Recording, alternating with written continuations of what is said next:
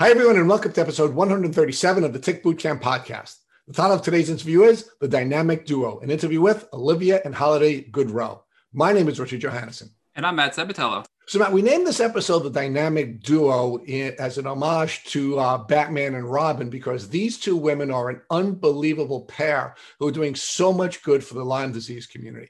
And what I found most powerful about this interview as a parent is that Holiday Goodreau would not take no for an answer from any one of 51 doctors she took her daughter to over the course of 18 months.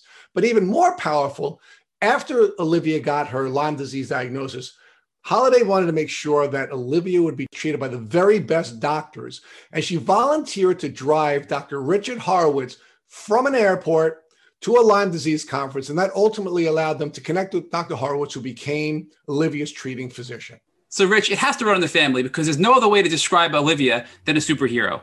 She's 16 today, got sick at seven, and she's so, shown nothing but strength and perseverance throughout her journey. She started the Tick Tracker Company, which is the first app that helps users report and track ticks in real time to prevent Lyme disease. She also started the LivLyme Foundation, which is a foundation that helps raise money for Lyme treatment for kids and also helps raise money to find a cure for Lyme disease. She also ran a Lyme Gala that featured Dr. Horowitz and raised a lot of money for the Lyme community. She's also met with and advocated with many of the top Lyme doctors in the country. And she's also helped implement a lot of Lyme legislation throughout the country. And it was so amazing to see how sick Olivia was at her worst and to see her on the podcast and how healthy and energetic she was today. It was a real transformation. Matt, it's often said that you know someone based on the fruit of their efforts. And these two women have done some unbelievable work. They've actually paid for the care of almost 50 people who would not have gotten Lyme disease care but for the work of their foundation. They've also issued four research grants to top scientists at universities like Stanford University, Johns Hopkins University, and the University of New Haven. Matt, I am so excited to introduce these wonderfully dynamic women to the Tick Bootcamp community, Olivia and Holiday Goodreau. Hi, thank you so much for having us. Thank you for having us. We're really blessed to have you. And uh, as you know from our uh, earlier conversation, we're big fans of your family, and we really thank both of you for all the contributions you make to the Lyme community uh, when I was going on my journey and Matt has been going on his journey. And we were looking for people who are contributing to the community. We couldn't find anyone more than your family contributing to this community. So I just want to begin our podcast by thanking you and blessing us all with all the good work that your families contributed to this community. So um, Holiday, talk to us about your background and uh, where you're from, and uh, uh, tell us a little bit about your family, including this wonderful young lady uh, that you have sitting with you. Um, well, thank you for having us and thank you for the kind words. Um, so, I was born and raised in Denver, Colorado, and um, I went to school in New York City and then also in Southern California. And I met my husband in Southern California, and then we moved back to Denver to raise um, our children. And we have three kids. Um, Olivia, who, uh, as you know, is 16 years old. And then I have twin boys, Jack and Will, who are 13. Um, and you know, I my background was um, I went to school and then I met my husband and then I became a mom. And so um, that was my most important job is becoming a mom and taking care of three kids. Um, having twins, you know, twin boys uh, was a lot too, kind of a surprise. And um, I was just being a mom and um, doing stuff in the community of giving back um, i helped different nonprofits and i helped at their schools um, and that was kind of what i did um, and my whole goal was to get all three kids at school full time all day. And then i was going to like rest for a little um, and and well, but moms never rest exactly. Um, and do that sort of stuff. And then um, unfortunately uh, olivia got bit by a tick um, at the beginning right before her uh, second grade year. And so that kind of um, as we say, just blew up the plans of, of just having a normal life to where I was going to be a soccer mom and hang out and do all that. And it really started us down this journey of trying to get my daughter well um, and and going through um, a journey that you know you wish on no one because um, it's really hard and and you feel alone and lost and nobody believes you that you have a daughter who's sick. Meanwhile you know she's getting sicker and sicker by the day. So that um, that was kind of my my background before you know we had a, a tick that bit olivia so olivia talk to us about what you remember about your life prior to your tick bite. What was life like? I remember being a very active and lively kid. Um, I played soccer, and my dad was the coach of the team, and I had a bunch of friends ranging from all of like the different friend groups that you would find at a school. And I remember I loved to run so much and I also very vividly remember that I loved dogs with all of my heart to where I had finally just convinced my mom to get a dog. But the catch was it had to live at my grandma's house. So I remember being like, I want to be a vet. I want to have an animal sanctuary. I want to do these things. Um, and I was just a really energetic kid for my age. So let's talk about uh, Colorado and ticks in Colorado. See, I, I, grew up on Long Island and we were always aware of ticks because it was a big part of our lives. And my mother was very, very tick conscious. Uh, talk to us, Holiday, about what you knew about ticks and tick diseases before your daughter suffered her tick bite. I knew a big fat nothing about any of them, except I knew that you were supposed to like burn it out if you found it on you. I mean, it's like the old school way of everything. And I just thought it was an East Coast problem. I didn't even know how to spell Lyme disease correctly. I mean, I knew nothing about it. Now, that being said, there are ticks. I mean, as we know, there are ticks everywhere in every state. So Olivia wasn't bit here. She was bit, we were on vacation um, in Missouri where she was bit. And I did not know that there were ticks there because had I known, obviously, as a parent, you would protect your kid and be looking for ticks. So I, I knew nothing, nothing about ticks except you were supposed to burn it out, which you're not supposed to do. So that's all I knew. Right. So so you shared with us your goal was to be the best mom in the world. You wanted to make sure that you had three really healthy, safe, happy children, and you were dedicating your life and your career to making that happen. Now, of course, if you were aware of ticks and tick diseases, I'm positive a mom like you would have taken all the precautions she could have taken to make sure that her daughter did not have, come in contact with ticks. Am I right about that? You are very correct. And I actually know the night that Olivia was um, bit.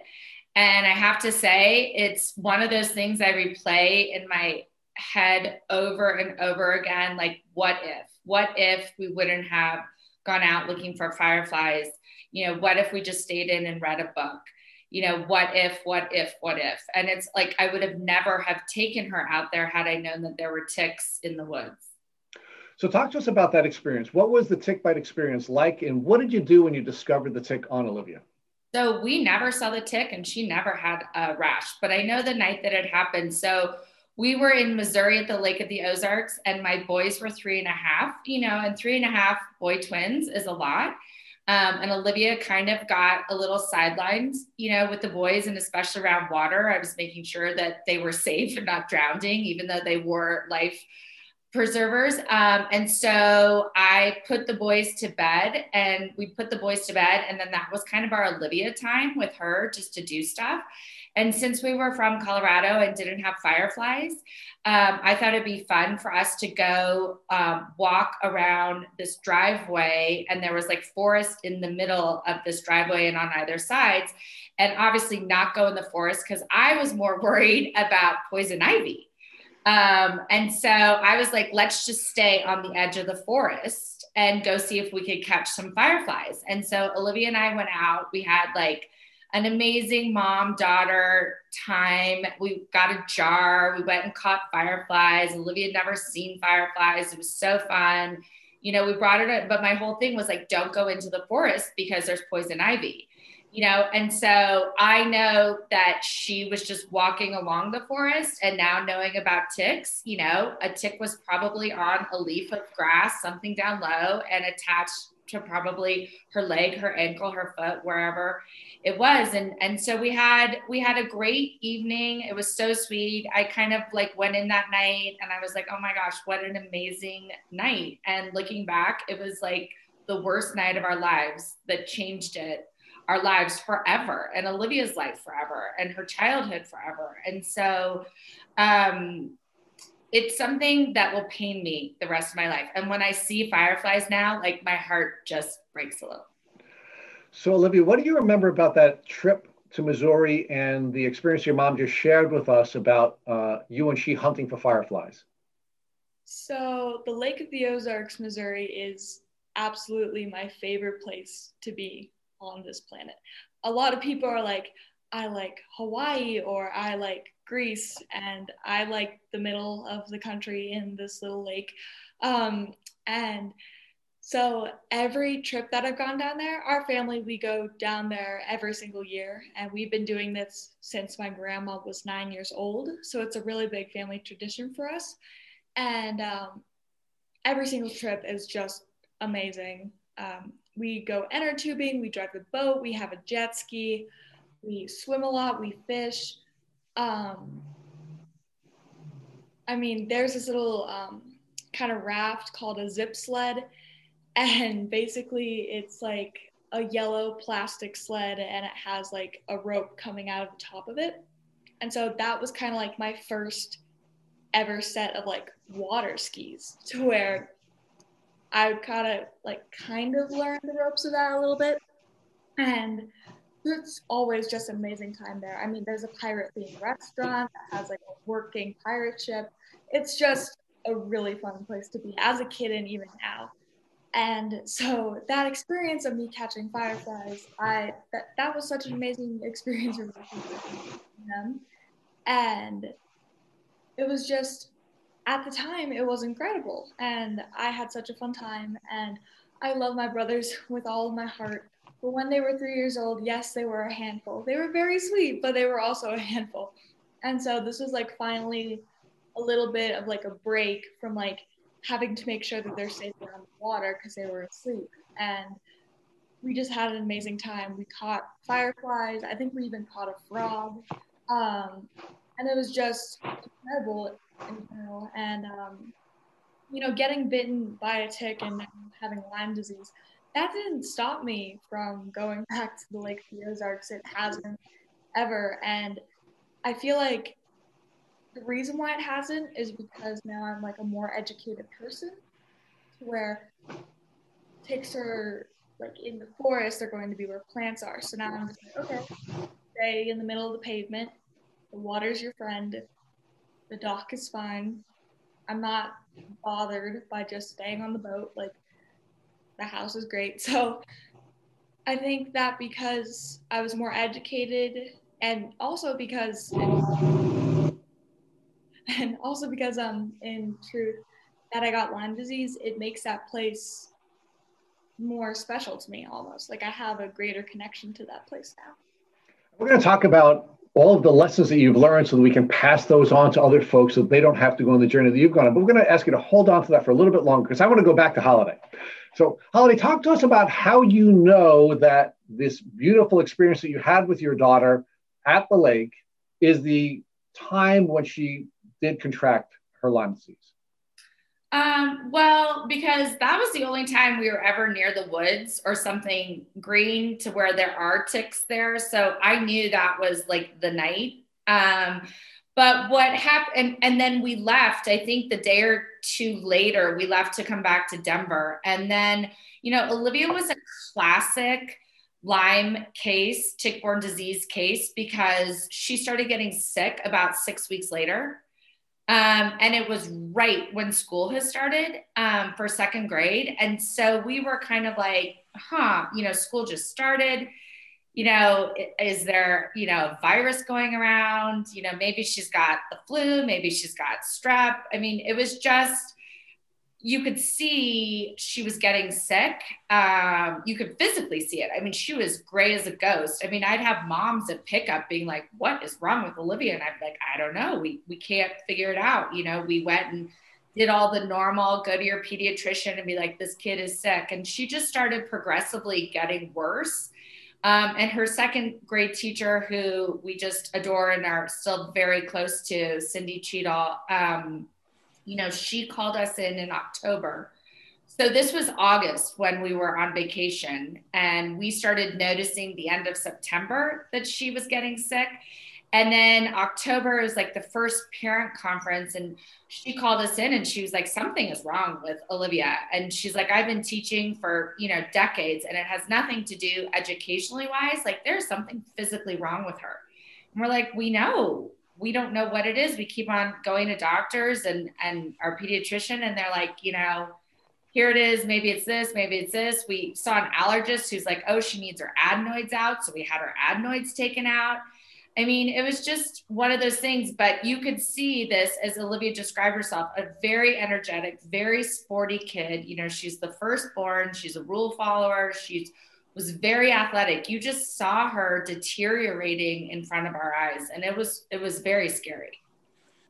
So Olivia, before I ask you what it was like from your perspective, I want to go back to something you had just said that the place where you had contracted Lyme is very special to you.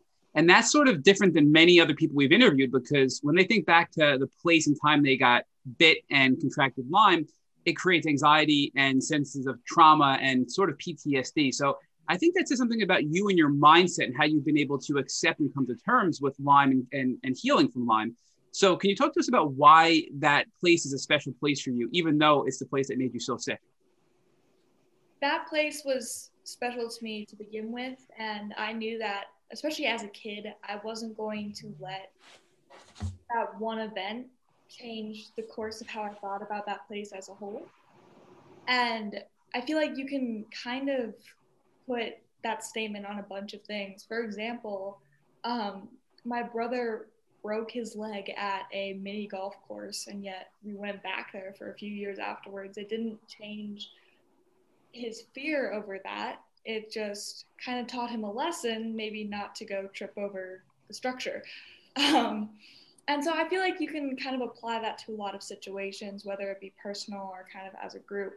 Um, and just because something bad happens doesn't mean that the whole place is now all of a sudden bad. Um, every time I go back there, I just look at the woods and I'm like, yeah, it happened. I won't go back there anymore. So, Olivia, you're not going to allow Lyme to own you. You're going to own Lyme. And it's not going to ruin your family's, this multi generational special place for your family. Yeah, exactly.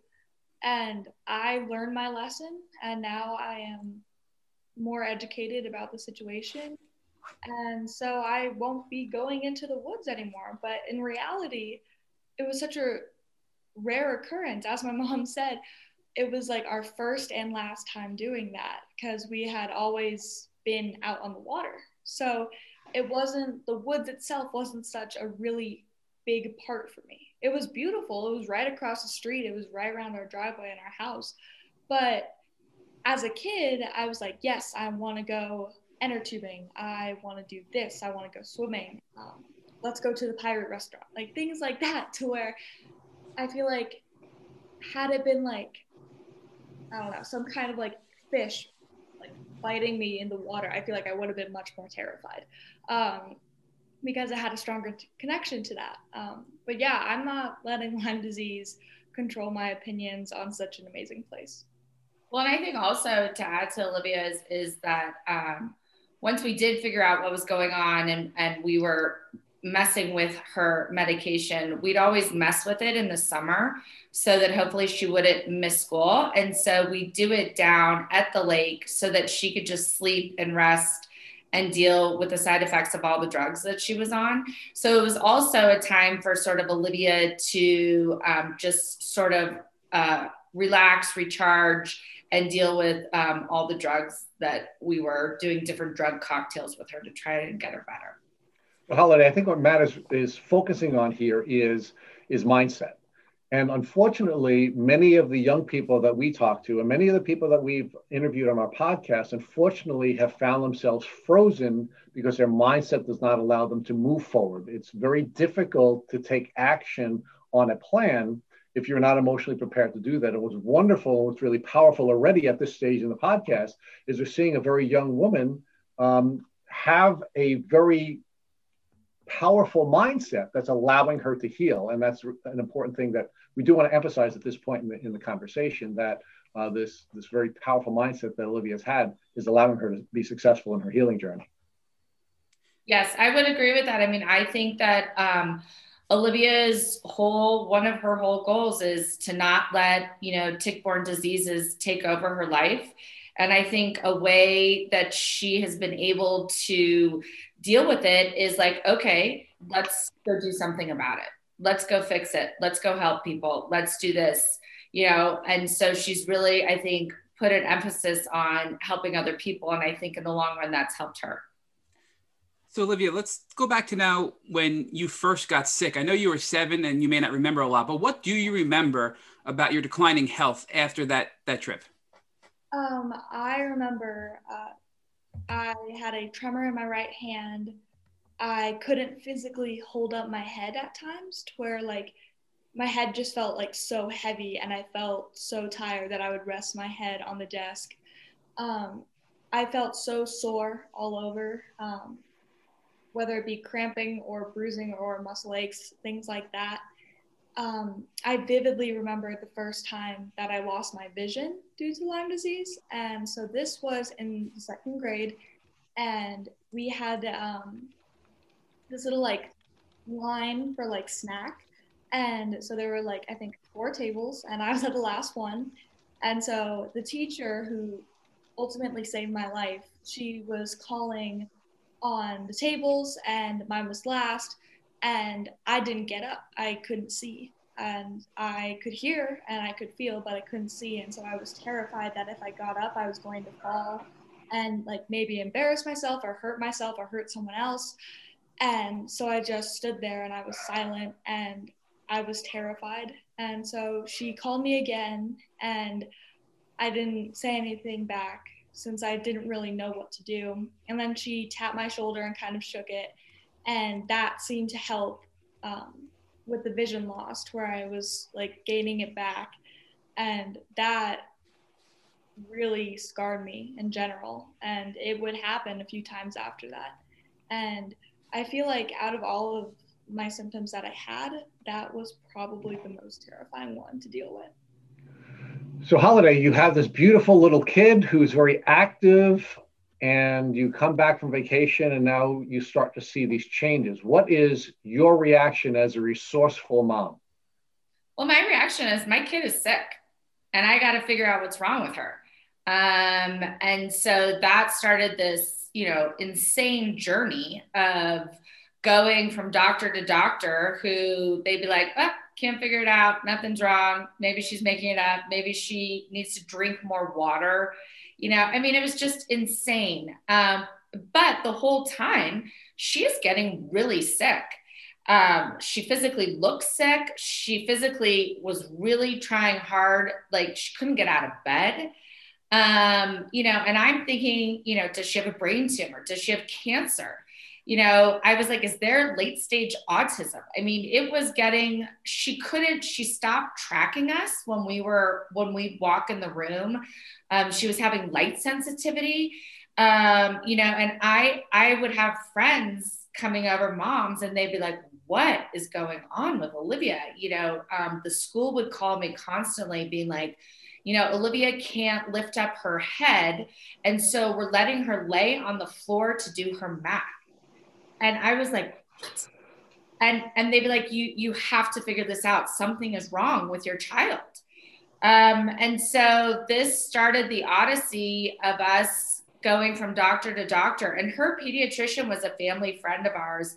Um, but there were there were times where I would literally want to throw my cell phone across the room because he would be like, "Well, we went here and nothing's wrong, and then you went there and nothing's wrong, and you know, do you think maybe she's looking for attention? And I'd be like, looking for attention? I go, this second grader has a tremor in her right hand that she cannot control. And to this day, you will see Olivia hold her right hand. Even though she doesn't have a tremor, you'll just see her hold it because I think she didn't want people to see that her her hand was shaking. Um, and so, I mean, I can't tell you how many times I would just sit in my car all by myself and cry my eyes out. I mean, cry and being like, what, you know, what do I do? Um, her nurse at her her school became a very good friend because she ended up stop calling. She would text me because that's how many times you know we were dealing with Olivia and Olivia, you know, she didn't want attention brought to her. She didn't want to be pulled from class. Um, but it was getting really bad. And um, the time it got super bad uh, was it was her, it was in the spring of her second grade year. We still were not knowing what was going on with her.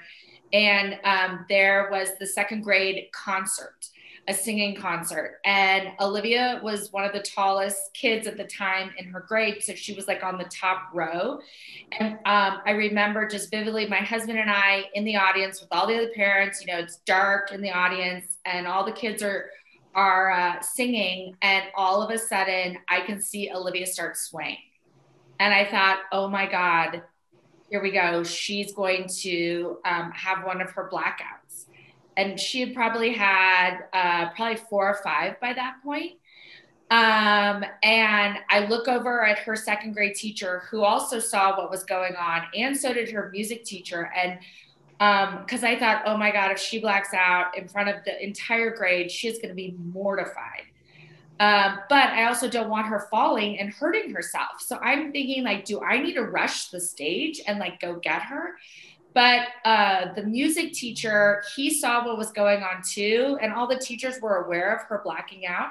So he just walked up, grabbed her hand, brought her down to the floor, and just like put his arm around her. And so I think everyone thought she was gonna have a solo um, in the music in in the concert, and he just sat next to her and her her second grade teacher looked at like gave me a look like we got it we're holding on to her she's okay and I just sat in the concert sobbing, quietly sobbing.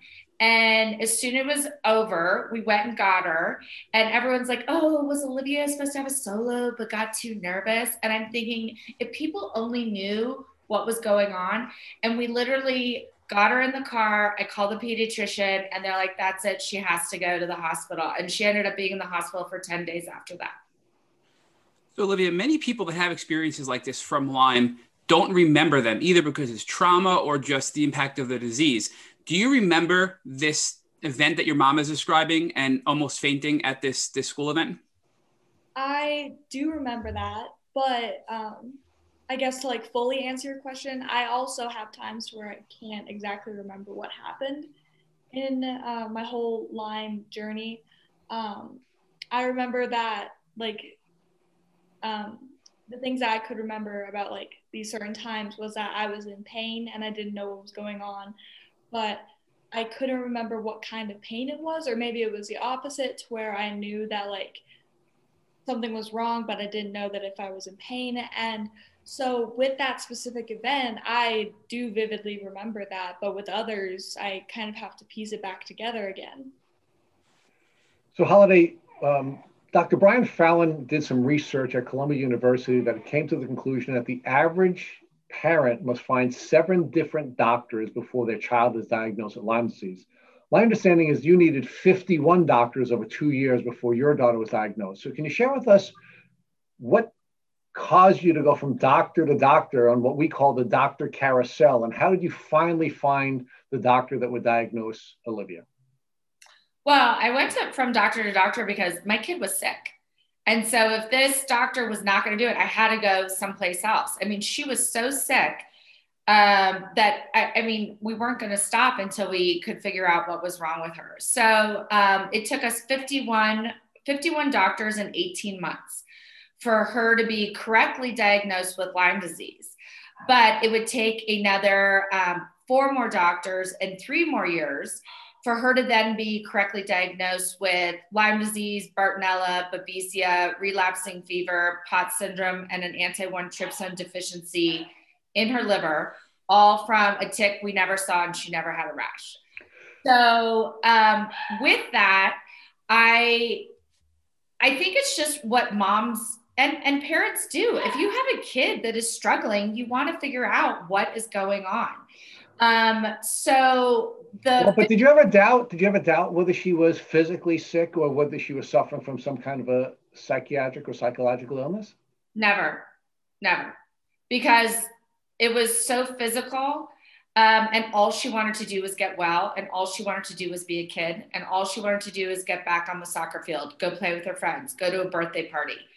Um, she so Holiday, would- you had 50 doctors tell you there's nothing wrong with this kid, or certainly he didn't diagnose with Lyme disease. So, how did you have the fortitude to say to each one of these highly trained professional medical experts, "You're wrong. She's sick. Peace. I'm going somewhere else." Well, there might have been some expletives too as I'm leaving the doctor's office a couple of times because here's the thing I knew in my gut she was super sick. And I just thought we got to figure this out. And and I literally was like, you know, should I go get my medical degree? There were days where I was like, maybe I need to go to med school because this kid is sick. And I just and also I felt like the arrogance of some of these doctors to not be able to say, I don't know, um, when they didn't know. Um, and so, um, including her pediatrician, who's a good friend of ours, I mean, he really made me incredibly angry on many occasions. Um, the last one was he he was like, "Do you do you think you're do you think Olivia's making this up? And do you think you're doing this for attention?" And I thought, I'm doing this for attention. I'm trying to get my kid well here. The last thing I want to do is be hauling her to all these doctor's appointments, having her, you know, she had so many procedures that she did not need, which still just like makes my head want to pop off. You know, she had spinal tap she didn't need. She had a liver biopsy um, over spring break of her second grade year that she did not need. Um, and she had to be put under for it. You know, she had so many, you know, scopes and procedures and MRIs and CAT scans and, I mean, blood draws. I mean, so many things that she did not need that had a competent doctor just done a, a Lyme test and even a Western blot of all things. She was off the charts for it. And instead, we put this second grader who is suffering through so many procedures and so many things that were not needed.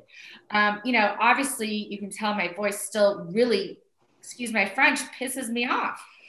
So, so you know, she was misdiagnosed with Wilson's disease um, at the Children's Hospital here. I knew nothing about Wilson's disease. I looked it up. They said she'd be dead by the age of 40. She could not have kids. Um, and that um, you know, me being now this mom doing research, I researched the heck out of Wilson's disease and I found the top Wilson's disease clinic at University of Michigan. Well, it just happens that Olivia's best friend grandma was the president of University of Michigan. So I already had lined up to have Olivia go to this Wilson's clinic at University of Michigan and be treated until she died at the age of 40. Now, the only way we would know if if she did or didn't for sure have Wilson's disease is if we did a DNA test out of pocket for six thousand dollars. Well, I turned to my husband. I was like, "We have to do this." So we did a DNA test. Um, it took like six weeks. It was over spring break of her second grade year, and I sat at spring break and I cried my eyes out almost every day because I thought I can't have her die at forty. I can't have her die at 40. And it was supposed to be hereditary to where my boys would get it too, and all my kids would be dead by the age of 40. Um, and I just turned to my husband. I was like, "This can't be it. I just don't. I just don't believe it." So sure enough, the DNA test came back. She she does not have Wilson's, which thank goodness. It's a horrible disease. And they more or less said, "We don't know what it is, and we think you guys are probably making it up." And that's how we left the Children's Hospital.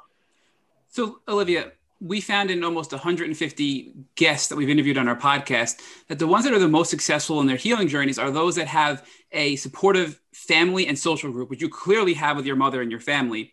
But the other half of that is to be able to take some responsibility on yourself to to have the right mindset and to move forward in your healing journey and to take on some of it on your own. And I think you definitely have that as well. So, what was this like from your standpoint when your mother was fighting for you and you're going to all these doctors. I mean, 51 different doctors as a seven year old. What do you remember during this time?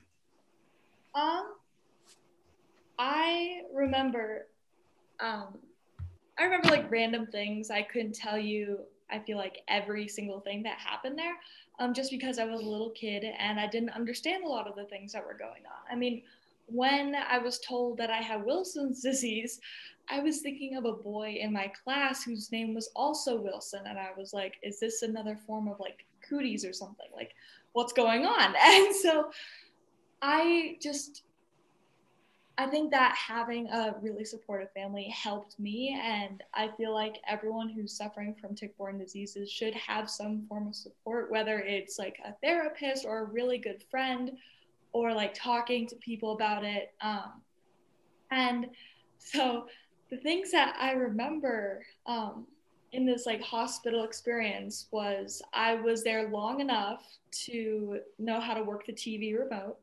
Um, I remember that the head the headmaster of our middle school gave me a little like stuffed like toucan neck pillow thing. I think I have it somewhere. Um, I remember all of these cards coming in one day from my class that had um, they were all blue and they all had dogs on them. Those were my two favorite things back then. I mean, they still are, but um, and so that just made my day. Um, I remember that this is really random, but I remember um, the baked beans at the hospital were by far the best thing that you could get on the menu. So I, I recommend it to anybody who might be going there soon. Um, and then I remember the bad things. I remember doing MRIs and CAT scans, and at the Children's Hospital, I can't. It was some X-ray machine, but you could like tilt your head all the way back, and there would be a movie playing upside down. And I remember it was the sequel to Tarzan that was playing, and um, I remember holding a little stuffed black dog. Her name is Maxine, and I still have her because um, she was like my support stuffed animal I remember holding her really tightly as I'm going under, and I was able to bring her in since she didn't have like any metal and it was just like plastic and like cotton. And I remember the spinal tap and like having immense pain after that and like my back. Um, I had just gotten a dog and my grandma had come in and she was like, Yeah, I was trying to get the dog in here, but it had to be a service animal. And I was thinking of getting a vest to put on the little puppy. Um, I don't think they would have believed it at all.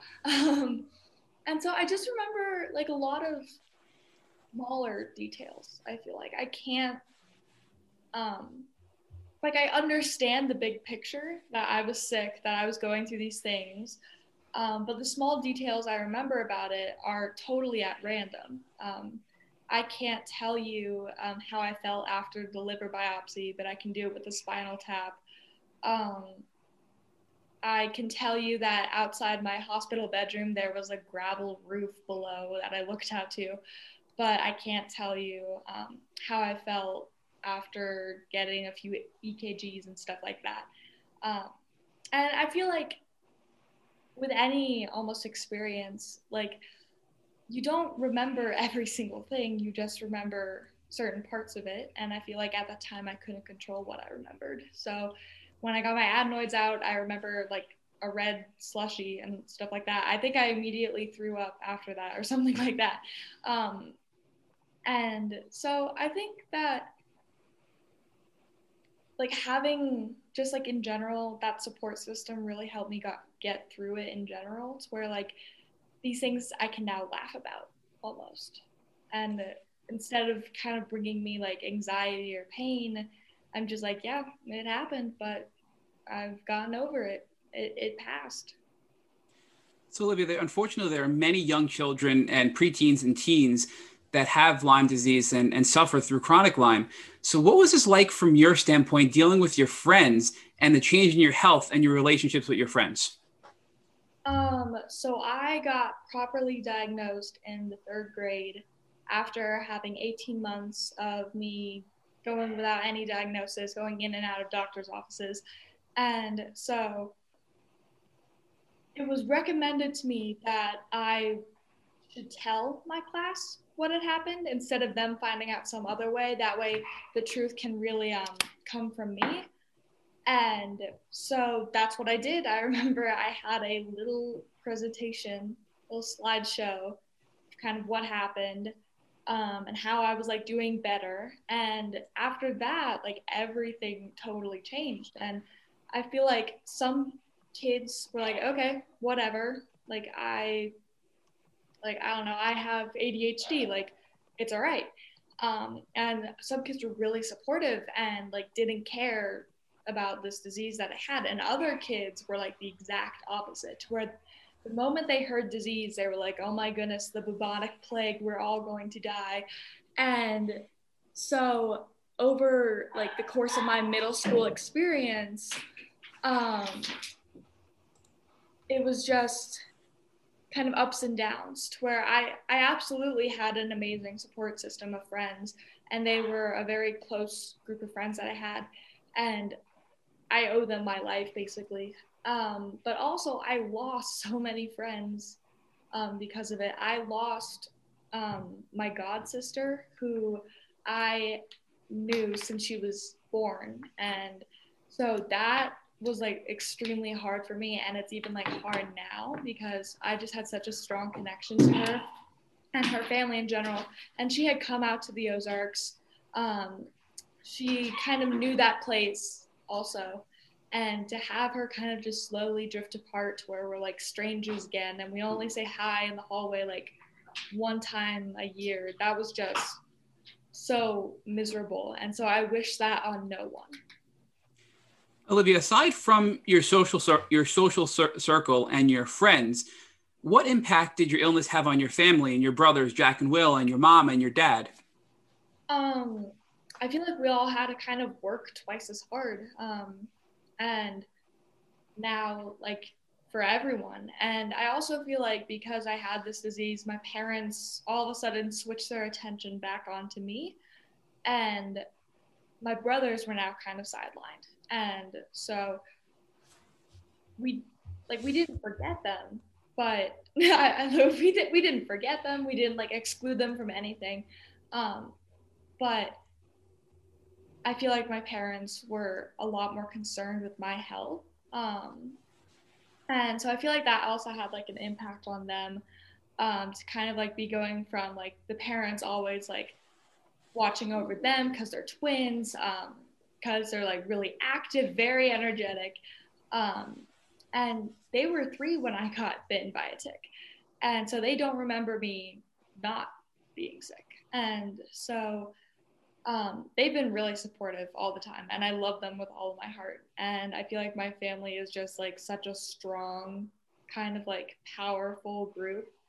Um, and I would not trade them for anything else, even a cure for Lyme disease. So, Holiday, let's talk about the impact that uh, this experience has had on the rest of your family. How has this impacted your relationship with your husband? And how has this impacted your relationship with your boys because you were focusing so much over the course of this 18 month window on getting your daughter through the carousel of doctors? Um, well, I think for any family that has dealt with a child having an illness, it's incredibly hard um, you know, I think personally, it's probably taken some years off my life um, of just the stress and sadness. Um, I think for my husband and I, you know, we we joke that we're really good in a crisis. Um, but I think it's been very hard on our relationship because we've had to put everything towards our children. Um, I think it's also been very hard on my husband. Um, you know, he's kind of the rock of the family. And I think for him not to be able to help his daughter and um, fix her, um, I think was very hard on him. And I think to watch him watch her being sick and he couldn't fix her um, really, really broke his heart. Um, I think in a bizarre way for the boys, um, thank goodness they're twins and they had each other. Um, you know, and they were so supportive of Olivia and they learned at a very young age empathy. um, they would come home from preschool and Olivia would be in bed and they would come and snuggle with her. So, in a bizarre way, they kind of flipped the you know the ages of them sort of caring for her they would get in bed and read books with her be on the ipad with her and just snuggle and they um they you know whether it's good or bad you know it is our family um they, you know, being twin boys, people always think, oh my gosh, they're so active, they're so this. And I'm like, you know, they're very mellow, good guys because they had a, an older sister who was sick. And so they learned how to let's just go color with her because she can't be outside running around and playing soccer. You know, let's lay in bed and um, you know play on the iPad together and do something like that. So, so the boys. Um, Very empathetic. I think now, you know, with everything we're doing and all the traveling, they're kind of like, hey, what about us? Why can't we come?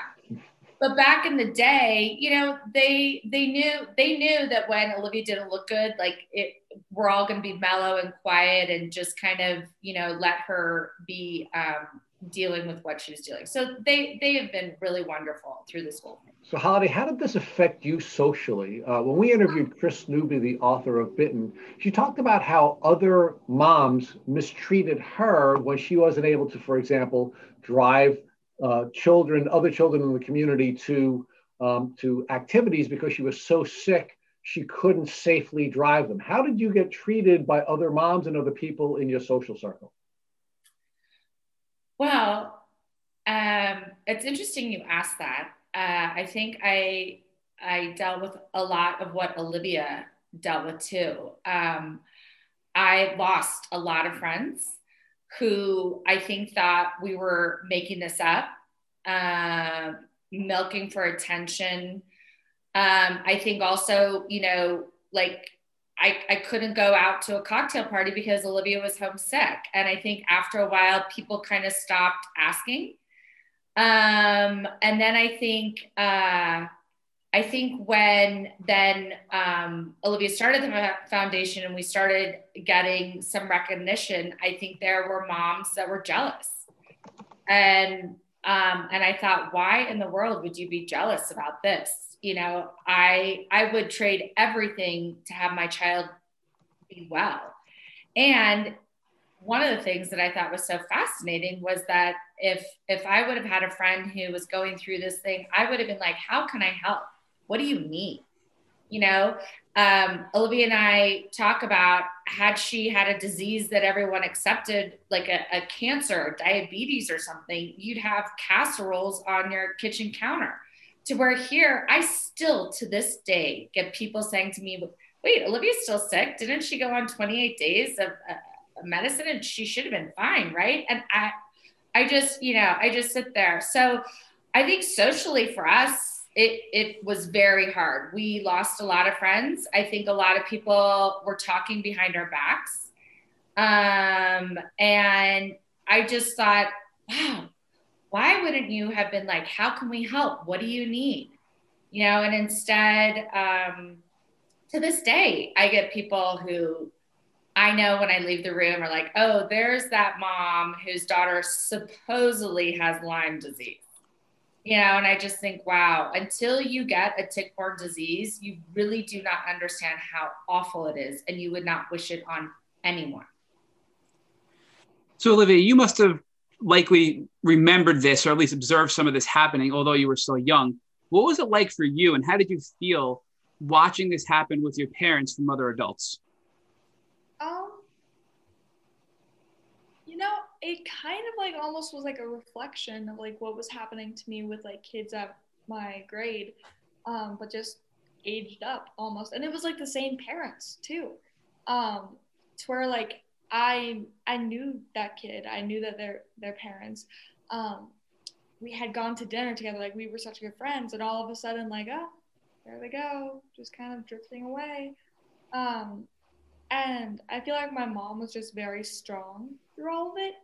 Um, and I feel like we both had to be. Um, with that um, because some of the friends like we thought that we were going to go to college together like we planned uh, what house we would buy in California. Like we planned how many dogs we would have. We named the dogs that we were going to get. Um, those things, and so those things just never happened. Um, and we never thought that like we would drift apart. We made promises um, that like we would be at each other's weddings, um, and to see like that kind of friendship just kind of like drift off is like really heartbreaking. Um, but like also if someone's going to treat you like that, you do have to let go, even though it may be really hard for you. Did your diagnosis after the two year window of being sick validate your illness with people in school?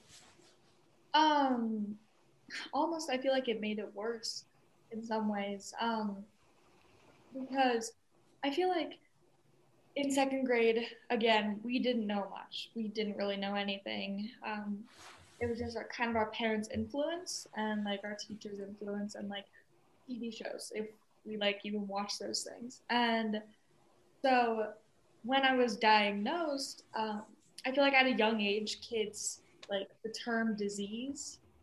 They're like, oh, something that can spread, something that will affect me too.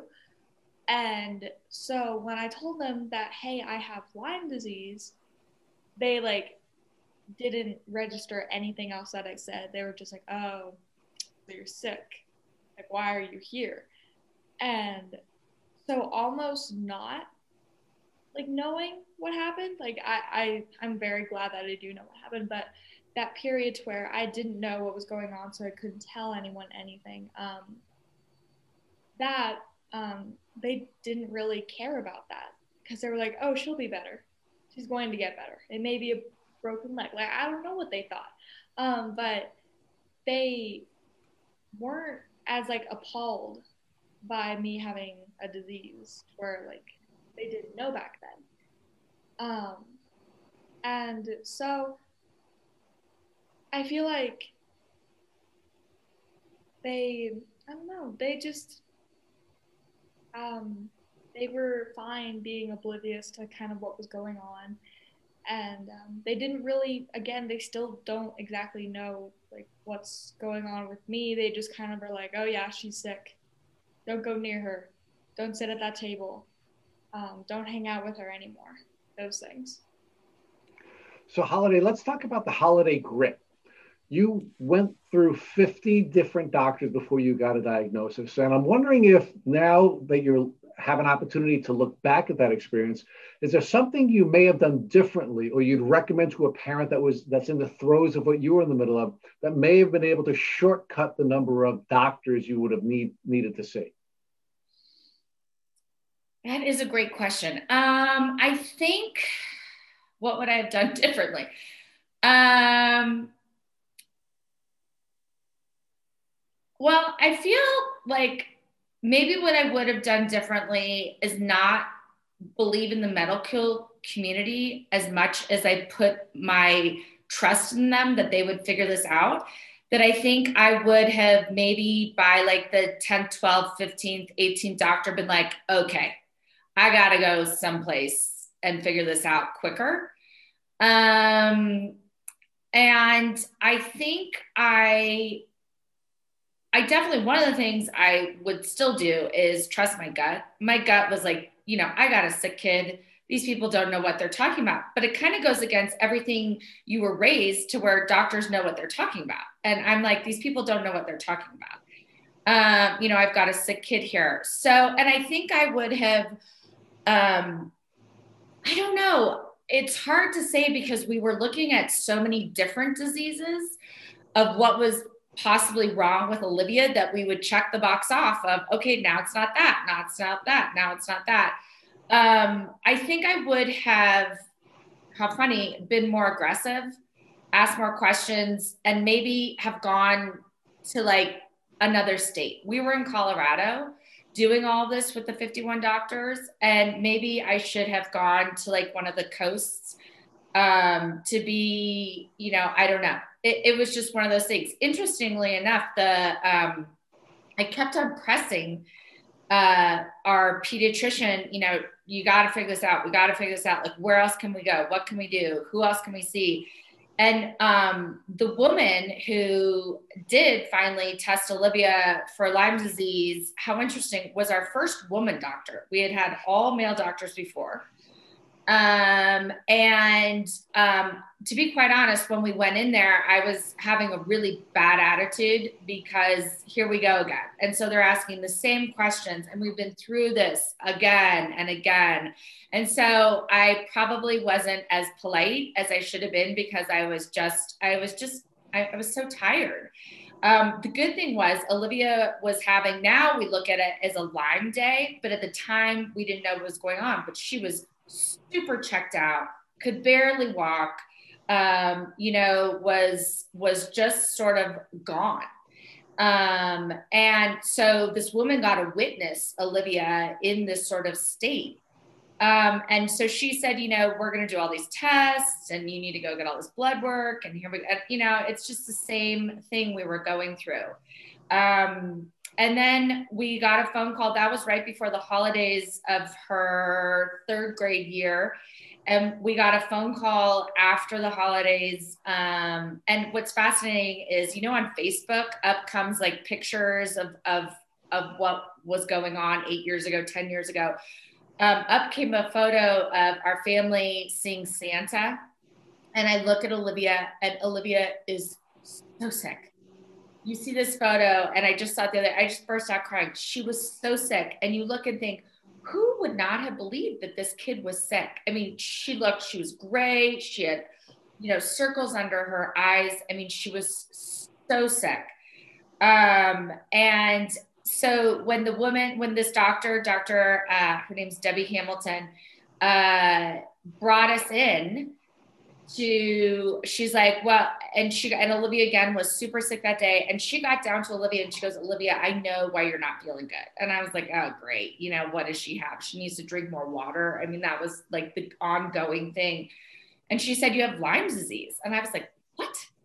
Like how random. And and she said she's going to go on 28 days of doxycycline and she'll be fine Hold that thought for one second, because we do want to get to the to okay. the diagnosis, but I, I, do want to explore a couple of other things with you. Sure. One of the things we've repeatedly seen during the course of this podcast is that uh, women have a longer diagnostic journey than men, and people of color have a longer diagnostic journey than white people.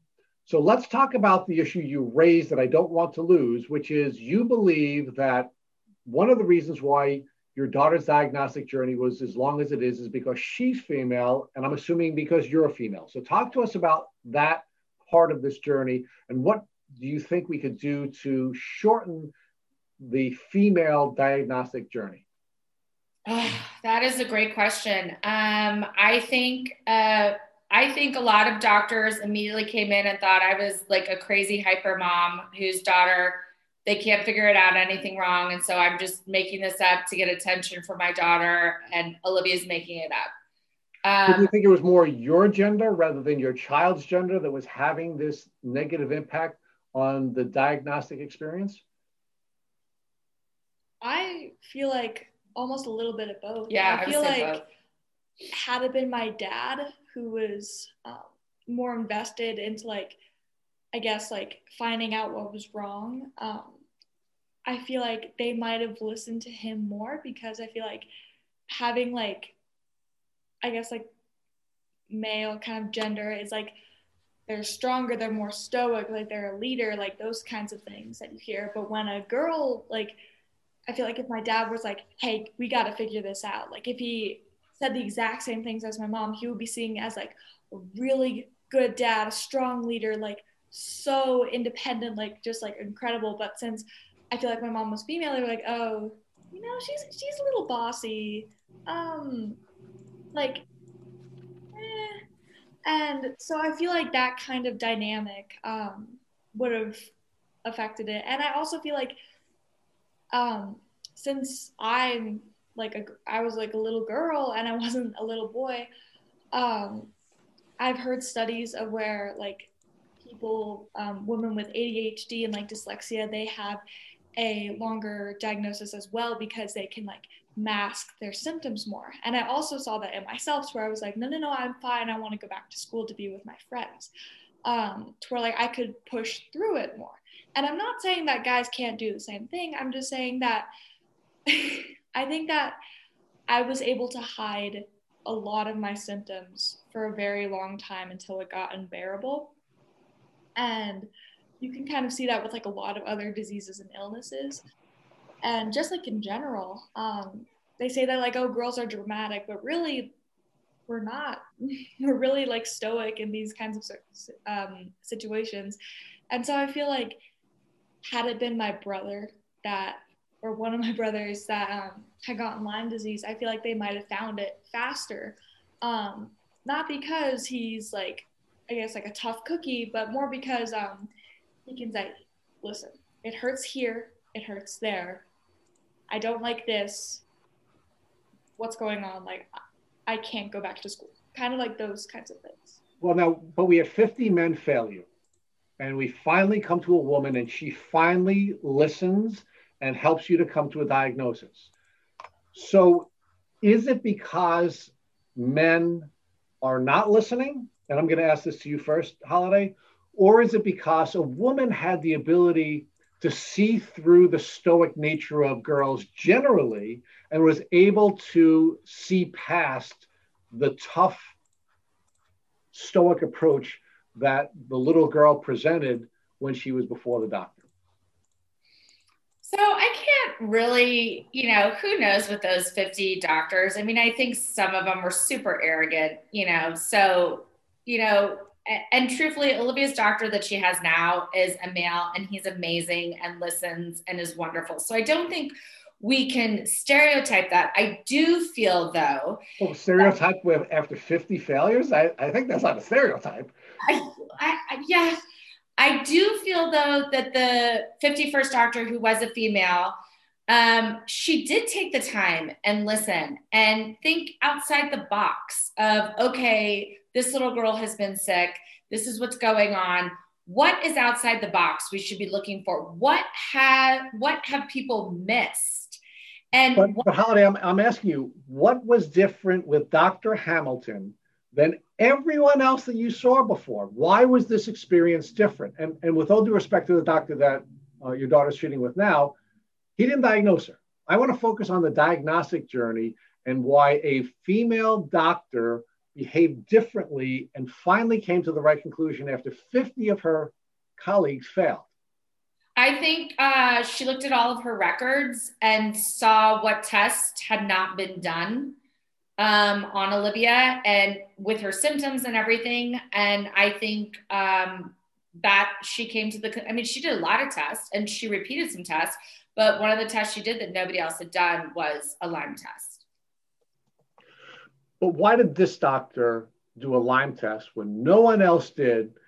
And what role did gender play in that process? Um, well, I'm not sure if gender played an extremely significant role in that process.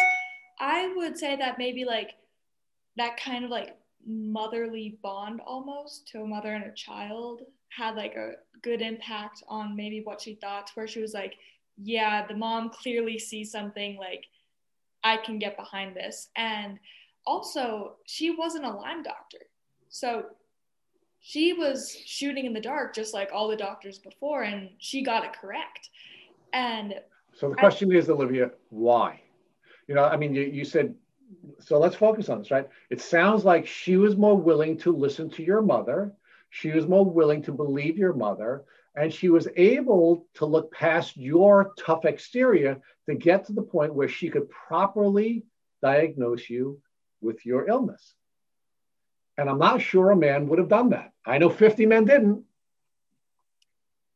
I feel like you might have to ask her yourself since she she's the one who did it. Um, I don't know the exact reasoning behind um, her decision on yes, let's do a Lyme test. I just feel like she kind of had the same determination as my mom did, and instead of kind of giving up once you couldn't find the one answer, she was like, okay, well, it wasn't this. Let's try this. I'm not going to pass you off to someone else until like i can get like a clear understanding of what's going on.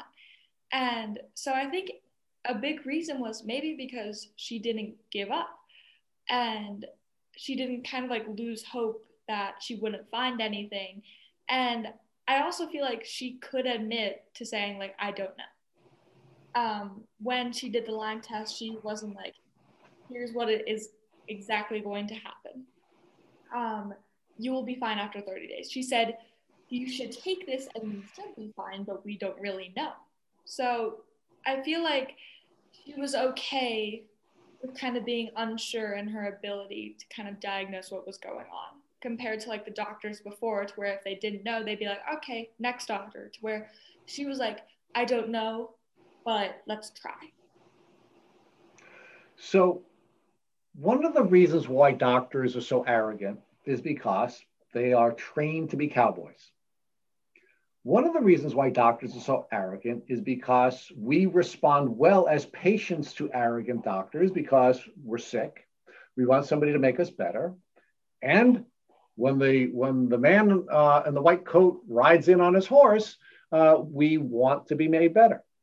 So, Holiday, talk to us about the arrogance issue that you brought up a couple of times, and what role you believed the arrogance of the doctors you were treating with played in the diagnostic failures that your family had to face for 18 months?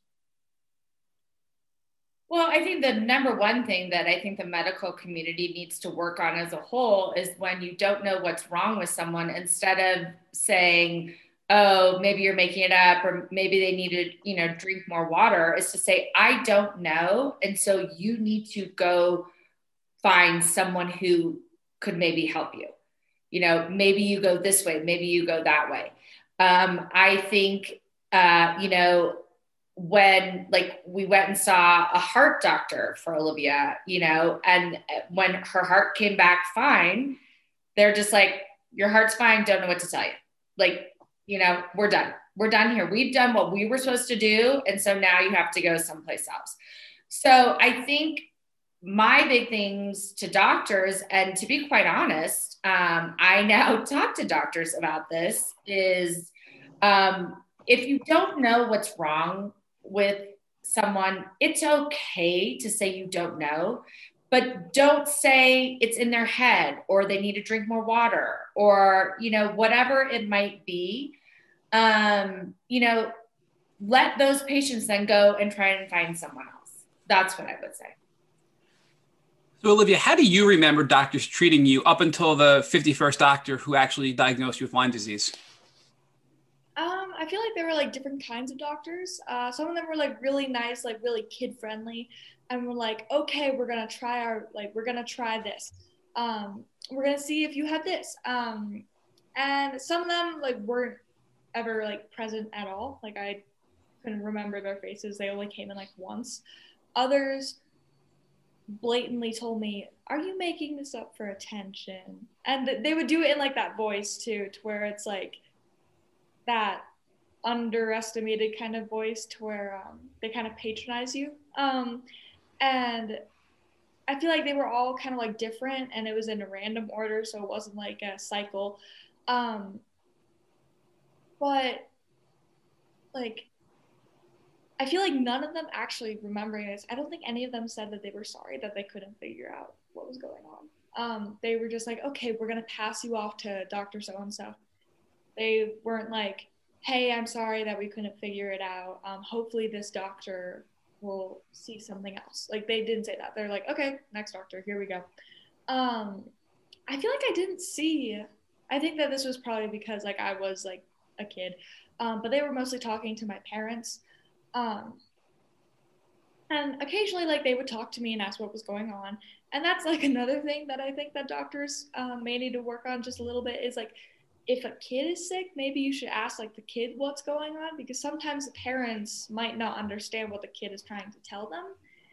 And so I think that like all of these doctors were different in their kind of like attitude towards me. Some of them were like nice and hopeful, and then I never see them again some of them were like, okay, like, come on, you're making this up. Like, you're fine. Like, go home, you're fine. Um, and some of them were like, no, we're in Colorado. You might need to drink more water.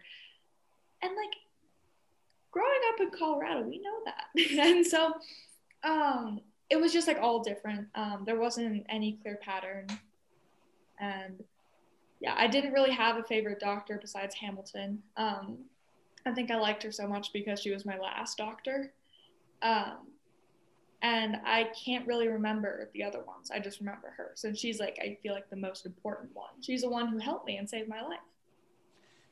So let's focus on your diagnosis. What information did your your 31st doctor, I'm sorry, your 51st doctor use to come to the conclusion that you may have Lyme disease and run that test? Um, I feel like she kind of looked over everything that everyone else had done before and said, okay, what are we like missing here? And so she kind of like flipped through and looked at all of like the tests and was like, huh, you know, your copper is off. Like that's that's kind of strange. Like, did we do anything for that? And then like, I don't know, the answer might have been no. And she's like, okay, well let's like figure that part out. And so I feel like she kind of looked at kind of like the big picture, saying like, okay, we found out what it's not. Let's find out what we've been missing and like what the test results have kind of like shown us. And let's kind of like put them all together to where i feel like with the past doctors they were like i'm going to do a copper test on you and if something is uh, um, and if it's fine then i'm done. And that's it. To where she was like okay let's just take a step back look at everything and see what these results are telling us to see if we can kind of piece together what might be going on. And so I think that like her like imagination for that um, was really impactful since she wasn't like, okay, I'm going to do this test on you and then I'm going to pass you off. She was like, okay, let's kind of look at it. Let's get like a whole summary of what we've been going through and then let's see like what we actually need. Holiday, so, let's talk. I'm sorry, Matt. Uh, so, Holiday, let's talk about how how the diagnosis is now changing everything for you. Right? You now have a child who's been sick 18 months, 51 doctors. You finally have a diagnosis. How has that changed your parenting experience?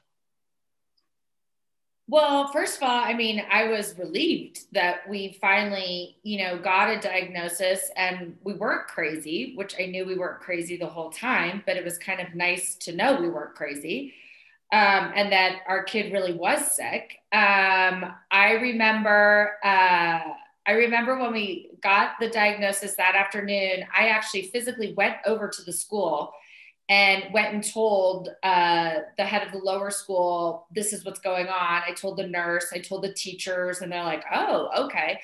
And at the time, since this doctor wasn't a Lyme doctor, you know, she said you're going to go on 28 days. Olivia's going to go on 28 days of doxycycline and and should be good. And I was like, wow, that's it. Like how exciting. And and I remember not knowing how to spell Lyme disease correctly and and just the relief that we had finally a diagnosis. Um, and I will tell you, uh, we started Olivia on doxycycline, and about five days after she started it, the kid who had been missing for 18 months came back. Um, she had a twinkle in her eye that we hadn't seen in 18 months. She was funny. You know, she didn't have a sense of humor for 18 months. She was a little sassy, which means you knew she was feeling a tad bit better. Um, she wanted to go out and play soccer. And, and so I was like, wow, this is amazing that we're just going on 28 days of an antibiotic and she's great. And so we did the 28 days. We told all of our friends and family. Everyone was like, oh, that's great, you know. And then um, after the 28 days of doxycycline were over, the kid that we'd been missing, who was there about five days after that, was gone again. Um, I mean, she was super gone and i that is when i realized okay i need to do some research and i've got to find a doctor who um, is is treating lyme and and well at the time it's just lyme. I didn't know she had any other tick-borne diseases but i needed to find a doctor um, that could help. And so i started doing my research and i started calling all these lyme doctors all over the country. And you know they all had waiting lists of three or four or five years um, and I'm like, we we can't wait that long. Um, and so it happened that a friend of mine, um, her son had a friend who had Lyme disease and uh, West Nile virus and was being treated by a doctor in Boulder. And so I called this doctor in Boulder to see if we could get Olivia in. They had a two year waiting list. Um, but he ended up calling me back the next day and said, since she was so young and had been diagnosed so quickly, which I'm like, 18 months is not quick, um, that he wanted to see her because maybe he thought he could eradicate the Lyme from her body, which now, hindsight looking back, that's physically impossible and is not correct. But at the time, you know, not knowing anything, um, that's what we did. So we went up and saw this doctor in Boulder um, for I think about two, two and a half years. And, you know, he did start getting her feeling better, but I always was like, she was always at about 60%. I felt like she could never get over the hump. Um, and he did diagnose her with Bartonella and Babesia too.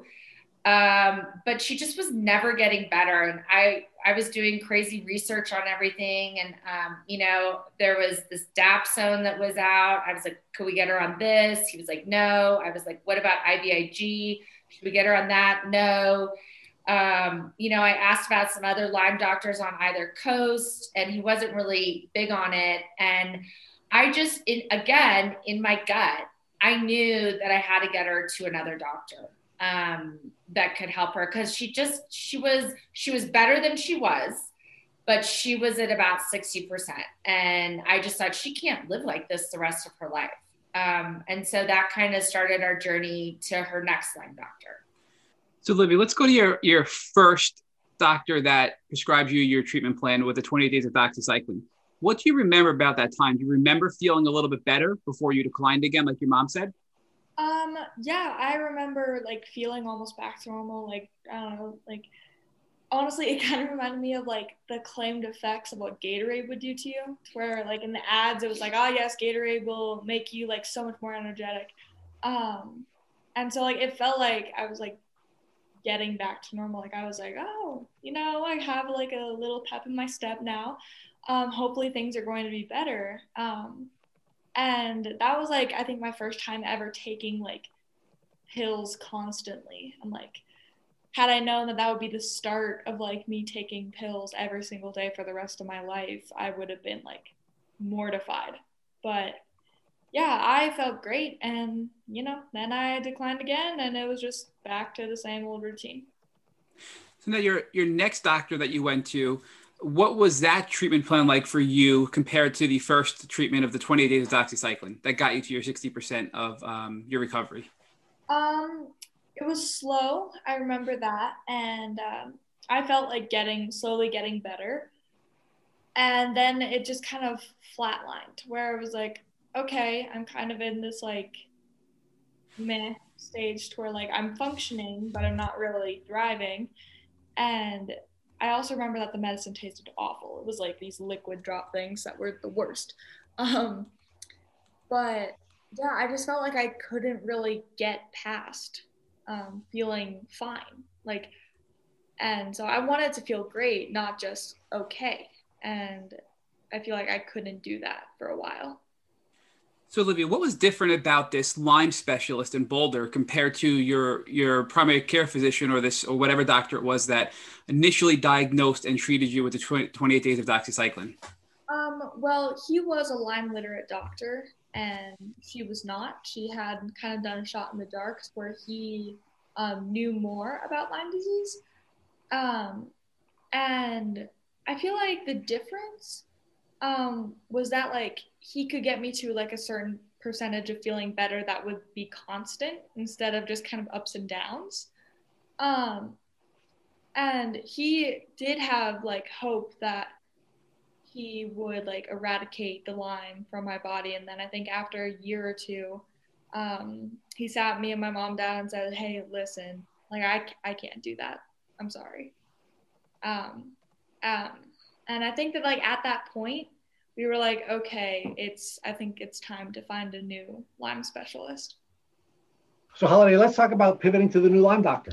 What made you leave the doctor in Boulder and pivot over to another doctor? Because it seems like you went from the regular general doctor carousel to now on the Lyme doctor carousel. So talk about uh, why you're moving to another Lyme doctor. Um, I I just decided it was time to move. I was asking um, if Olivia should be doing new treatments and stuff like this, and and the Lyme doctor was pretty set in his way. And I just thought I needed somebody who's doing more kind of um, at the front, new research, new drugs, stuff like that. So I had I had been doing my research on um, Lyme literate medical doctors, and the doctor that kept on coming up was Dr. Richard Horowitz. And um, so I called and asked if we could be put on a wait list, and it was an 11 year wait list. And so I figured by the time Olivia was graduating from high school, she could finally see him. Um, and so I realized that was not going to work, and I needed to um, figure out how I would get her to another Lyme literate medical doctor. Um, we were still seeing this guy in Boulder, um, and I didn't want to lose that until we moved on. Um, and uh, Dr. Horowitz is out of Hyde Park, New York. And I was in the grocery store one day and up came uh, a number saying Hyde Park, New York. So I immediately was like, oh my gosh, I think this is, you know, that's the only person I know in Hyde Park, New York is Dr. Horowitz's office. And it was, it was his um, office manager named Janet. And she said that um, some of his patients had heard about Olivia because Olivia at this point had started a Facebook uh, page called Olivia and Lyme that was a community page. And she was doing like lime challenges, eating lime stuff with um, like our governor and our senators and some celebrities and stuff like that. And that Dr. Horowitz had um, heard about Olivia and was coming to Denver um, for a conference and wanted to meet Olivia um, and would would that be possible and of course my reaction was like yes you know of course let us know and we'd love to have him meet olivia um, so she said great she'll let us know when he's coming in town she'll call us back and get us tickets to this conference and we're like okay and um, at the end of the thing i'm hanging up and i said does dr horowitz have a ride from the airport to the conference. And Janet said to me, Wouldn't you like to know? And I was like, Oops, I have overstepped my bound and I shouldn't have said anything. And now we're going to be on the wait list for like 30 years. And I said, Well, uh, if he needs a ride, I'm more than happy to give him one. And she was like, I bet you would. And then she hung up the phone. And I called my husband and I told him what I did. And he was like, Oh, you didn't. And I said, Yes, I did. I'm really sorry. And I thought, Well, I, I, I shot my shot. It didn't go so well. And that was it. And so a couple days later, I think I'm back running errands. Up comes Hyde Park again. And I was like, please don't say anything that you're going to regret. And Janet, it was Janet again. And Janet said, Well, Dr. H said you can give him a ride. And I literally, like, I think I had to pull over because I was so shocked. And you could tell Janet was not happy about this idea. And um, she said, I will I will email you his flight information, but how is he going to know what car, where you are? And I said, I, I will have a sign that says Dr. Horowitz. I told her my car, my license plate, and I get off the phone and I like start screaming because I thought, this is it. This is my one chance with Dr. Horowitz because we're like on a wait list for 11 years. And I called my husband, and my husband said, Go get your car cleaned right now. And he said, Also, he goes, And when you pick him up, drive him directly to the conference. Do not kidnap him and drive him around Denver. And I was like, okay, I will not do that. So um, it was Friday. He was flying in on a Friday. So I knew what he looked like. Clearly, he didn't know what I looked like. And so I had the car clean. I had I made a little sign that said Dr. Horowitz. I go, there he is. Um, and I literally said it felt like I was getting like a celebrity of the Lyme world. Like I was seeing like Bon Jovi or like the Beatles or Elvis, you know, was coming into my car. I was so nervous. Meanwhile, I had gone around before this and gotten all of Olivia's, um, all of Olivia's, uh, all of her records, and I had it in the back seat because I thought this is my one shot. This is it. And so I pick him up He's very nice. I think he's a little cautious because here's this crazy mom picking him up. So we start talking, and he's just delightful. It's a Friday afternoon in Denver. I'm like, great, we're going to hit massive traffic. I can talk to him for hours. And um, there was no traffic. And I was like, oh, God. And so we drove. He was very nice. And he said, So I hear you have a daughter who's sick do you want to tell me about her? And so I, I did. Um, and I was like, oh, I've got all of her records. And he was like, keep your hands on the, re- you know, your hands on the steering wheel. You know, I, don't show me those records right now. And I was like, okay.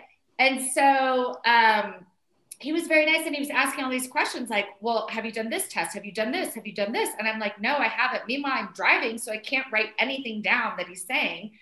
Um, and he was just very lovely, very compassionate. You could tell he was very smart.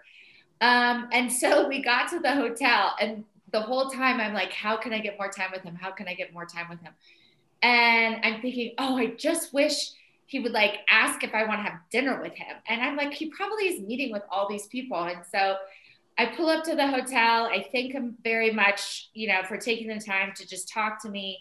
And he goes, I don't have any plans tonight. Would you like to have dinner? And I he's like, I'm gonna go check in and go upstairs and and I'll meet down in the restaurant. And I literally called my husband and I was like, I, he could barely understand what I was saying. And I was like, I'm having dinner with Dr. Horowitz. I do not know when I'm gonna be home. This is so exciting. And so we ended up having dinner. He looked at all of Olivia's charts through dinner, which I could not believe. Um, I took crazy notes. Like the euphoria going through my body was like unbelievable that I have someone who I felt like understood what Olivia was going through, what she needed and stuff. Um, and so then he, uh, you know, he he thanked me good night, and I left. And I have to tell you that night, I don't think I slept at all. I mean, my mind was just racing of all this stuff. When we were leaving, he said to me, he said, "Listen." um, you know, I would love to see Olivia, but I have a wait list. And, and I said, I know. And if you notice, I never asked you if you could see her. Um, because I know you have a wait list and I know, you know, that is important to you. And he said, um, but let me call my wife and see if she would allow me to come in on a Sunday and I could see Olivia on a Sunday. And then um, you could go into the office and get blood work done and that way i'm not taking away anyone's spot. And i said whatever any sunday you ever want to see olivia we will go and see olivia. And so um, the next day was the conference to where dr horowitz uh, was going to meet olivia and um, dr horowitz beeline straight for us and beeline straight for Olivia and was like, oh my gosh, Olivia, so nice to meet you. You know, thank you so much for all you're doing. Um, do you, he had a book that he had signed for her and he asked her, do you have any questions you want to ask me about Lyme disease? And her question that she, she asked literally my husband and I like could not believe um, that she asked it out of all the questions. And she said, uh, will I give this to my babies when I have babies? And I thought, what an unbelievable question from an 11 year old um, that that is what she's worried about is giving her disease to her unborn children. And Dr. Horowitz said to her, he got down right on her level and looked her straight in the eye. And he said, If you're going to become one of my patients, you will not give it to one of your babies. I will make sure of that. And you could almost just see this relief in Olivia's shoulders like go down. And I couldn't believe that uh, of everything, this is what she was so concerned about. Um, and then he says to her, Do you want to come speak at the conference? I'm, I'm going to stop. Okay. Right okay. So at first he was like, Do you want to come watch the conference? And of course I was like, Yes, absolutely. And so we go in, there's about 200, 300 doctors and scientists and people that I absolutely don't know. And we sit at like the little front row, and I'm just like this tiny little kid. Um, and so he gets up to speak, but right before he gets up, he goes, Olivia, you're going to be speaking after me. He didn't tell me that. I don't, he, he just said that like right then and there. And it was my first time speaking for Lyme disease besides like going to my class to do that. So he gets up and he speaks and I have like this tiny little notepad and I'm like trying to jot down like bullet points. As like an 11 year old child, I'm like, oh my God, I might pass out. Like, I don't know what's going on. And so he goes, and my newest acquaintance, Olivia. And I'm like, okay, here we go. And so I get up, I give my story in front of all of these people that I don't know. And this was my first time ever publicly speaking about Lyme disease to people that I don't know. And um, that kind of literally like kicked off like this new train, this new cycle of me like speaking for like my a living. Like I it was incredible and it was also terrifying. Um, but yeah, that was the first time that I ever spoke in front of people for Lyme disease and it was very unplanned, very unprofessional. Um, I only had like 10 minutes to write down everything that I needed. And and then do you want to continue after that? Well, let's let's but let's stay with this for a second. So you you said that you know this this was a transformational experience that you found something special about yourself that you didn't know until you had this Lyme journey and you were invited by someone who saw that in you and invited you to now become a public speaker. Yeah, and it was so new to me and had I like told myself my three year or how many years ago? I think three, maybe five. I'm not sure. But had I told myself back then from my future self, had I said, yes, this will be the first time of your many times of speaking in front of people, um, I probably wouldn't have believed them. I thought that this might have been like a one time thing, like the highlight of my Lyme disease journey. It yeah, that was the very first time. And I was so nervous and I was so inexperienced too. And now, like, looking back from where I am now, and in that like short amount of time and like at a young age where like we do like speeches in class and like a lot of kids get nervous and I still get nervous. Um, and looking back and saying, wow, the first time I ever spoke was in front of 300 scientists and doctors and I only had 10 minutes to prepare with a doctor that I didn't even barely know. And I really hoped that I was going to become his patient. Like it was just so like spontaneous and it was incredible. So we talk about the pain of Lyme disease, but there is there is beauty as well. And although although this was a terrible experience for you to have as a child, um, it put you in a position where you were able to identify your God given gifts at 11 years old, which is a really beautiful, really beautiful part of your story. And we're going to spend some more time talking about that um, as, uh, as, we, as we finish talking about this treatment journey. Uh, but uh, it, that was, uh, and, and, and let me talk to you, Holiday, about this. I mean, how powerful was it for you to see this 11 year old child identify her gifts? Um, I I mean, we my husband and I when she spoke, we were blown away because I kept on being like, Olivia, should you be writing like what do you and she's like, I got it, I got it. She kept on going, I got it. And I'm like, I didn't get it. oh yes, you did. But I literally was like, okay, but there's all these scientists and doctors. Are you sure you got it? She's like, I got it. And and she nailed it and hit it out of the park. And even Horowitz knew she nailed it and hit it out of the park. Because it's what she was created to do. Yeah and uh, and and you know, I don't think looking back that we knew the journey that she was about ready to embark on. Um, but I think for us, I felt like I could finally breathe as a mom. That I felt like I finally found a doctor who was going to take care of Olivia, and that if anything happened to me, I knew she was in good hands. To where I didn't have to be leading the march anymore, that he was going to take care of her, make sure she was okay, and take care of her, you know, the rest of her life. And and you know, if he retires and whatnot, you know, we have a whole contingency plan of where she's going. So truthfully, I felt like peace that I I had finally gotten her to where she needed to be um, for her diseases. But, uh, but I'm I, so I'm I'm at the cliffhanger here. I mean, did did we go from the doctor in Boulder to Dr. Horowitz, or was it someone else? I still don't know.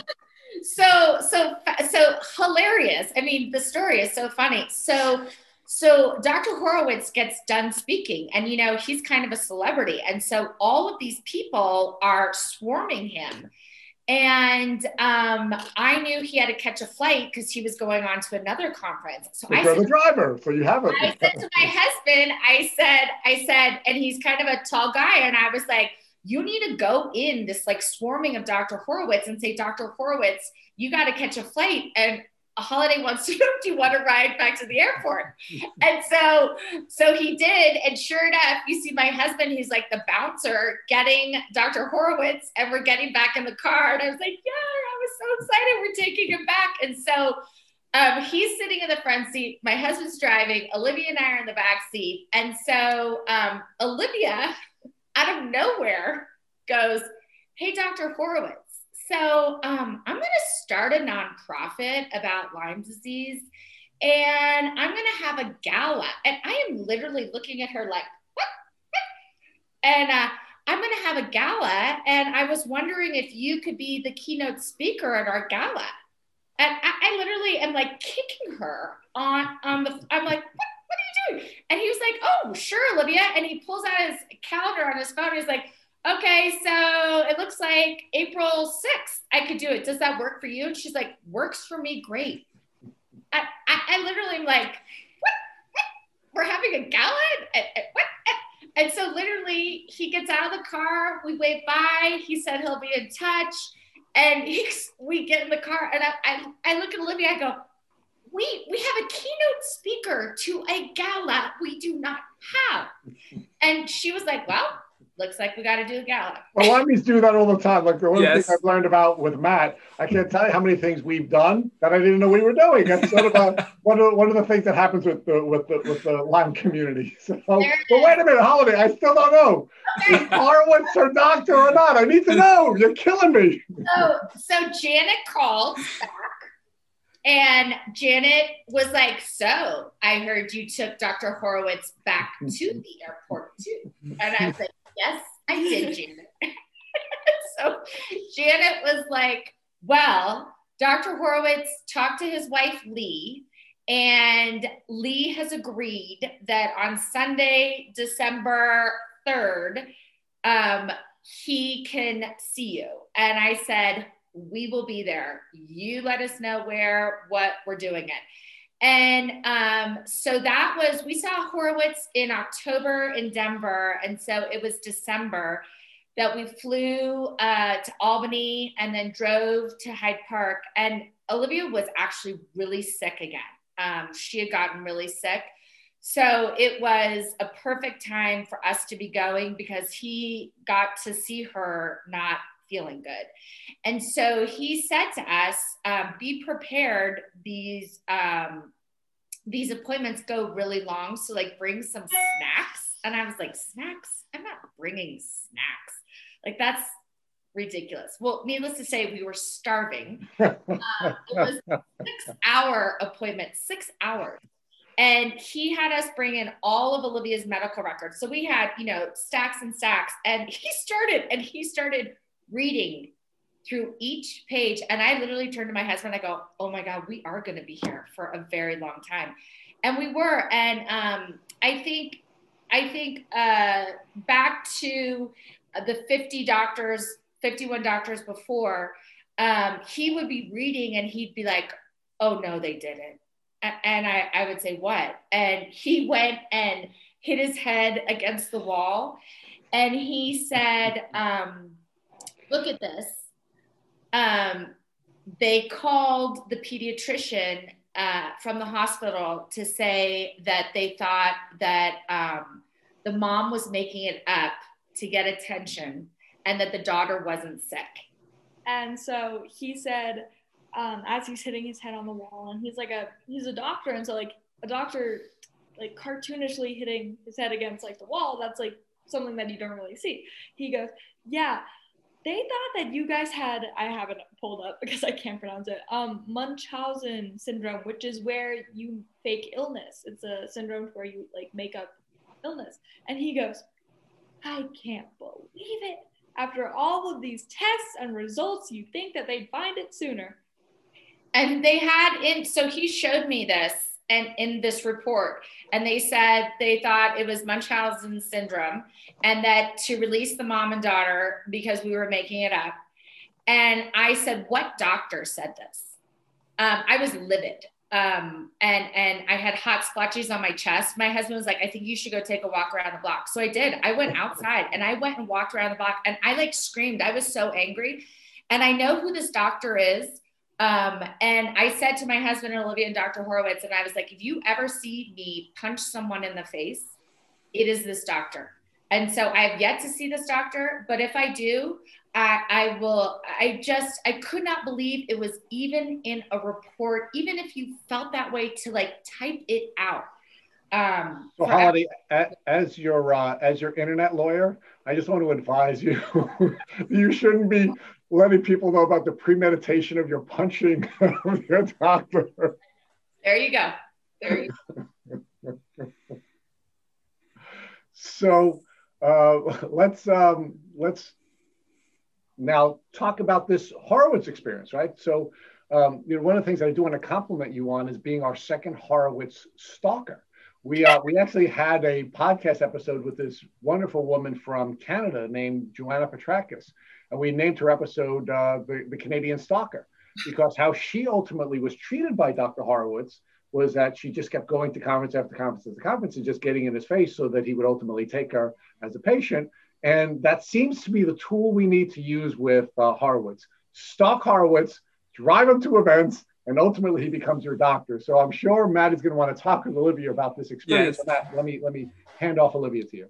Yeah. So Olivia, what was it like from your standpoint as as the patient being really sick like you were, as your mom said, when you went to upstate New York?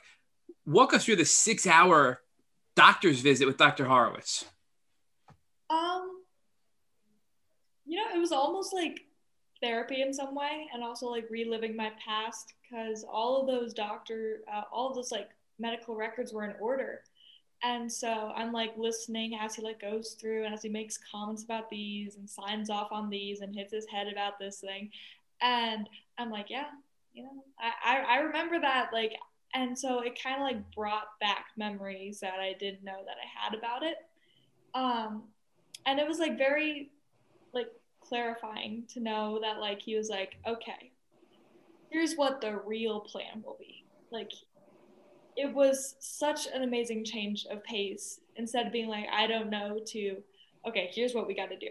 Um, and so at first I was also like skeptical because I'm like, ah, well, I don't want to get my hopes up because last doctors like haven't really been, you know, that helpful to like helping me like cure my illness. Um, but he definitely was. I mean, he had like, I don't know, some, I, I don't even know, some kind of like aura or something to where it was like the I can do it attitude. And that was different from everybody else that I saw. And so it was just incredible. Um, and it was like also incredible to think that like, wow, I lived through all of these as he's like going through like this long or more, I think, of like medical records um, and like flipping through them individually.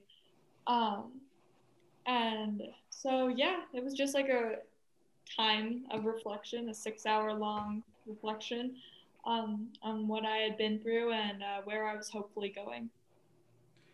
So at the end of this this appointment, this six hour appointment that you didn't bring snacks to, what was your um, what was your takeaway, Dr. Horowitz? What was your treatment plan going to be now that you're seeing the famous Dr. Horowitz? Um, I was like, you know, I may have a shot of like having a normal life again. Like that seems to be like the odds are starting to weigh in my favor. Um, and I felt I felt hope again. and it, it was nice. It was nice leaving from that to our tiny little motel in Hyde Park and thinking, wow, like I could be normal again. That's crazy. I didn't think that that would ever happen. So, what was the actual treatment that he prescribed uh, after you left that appointment with him? Um, I think that he wanted, he did do blood draws. Uh, he wanted some more tests done and some like retesting of certain things. And he was like starting to diagnose me with other things. Um, because his whole thing was, I want to know what you have first instead of finding it out later. Which, by the way, with his diagnosis things, he found out um, that I had co-infections like really quickly too. Um, I was already diagnosed with Lyme, Bartonella, and Babesia, but he also found out just from like I think one sitting um, that I had POTS syndrome, relapsing fever, and anti-1 tryptophan deficiency in my liver. Um, and he was like, yeah, like I, I can tell just by looking at you. Like these are what you have.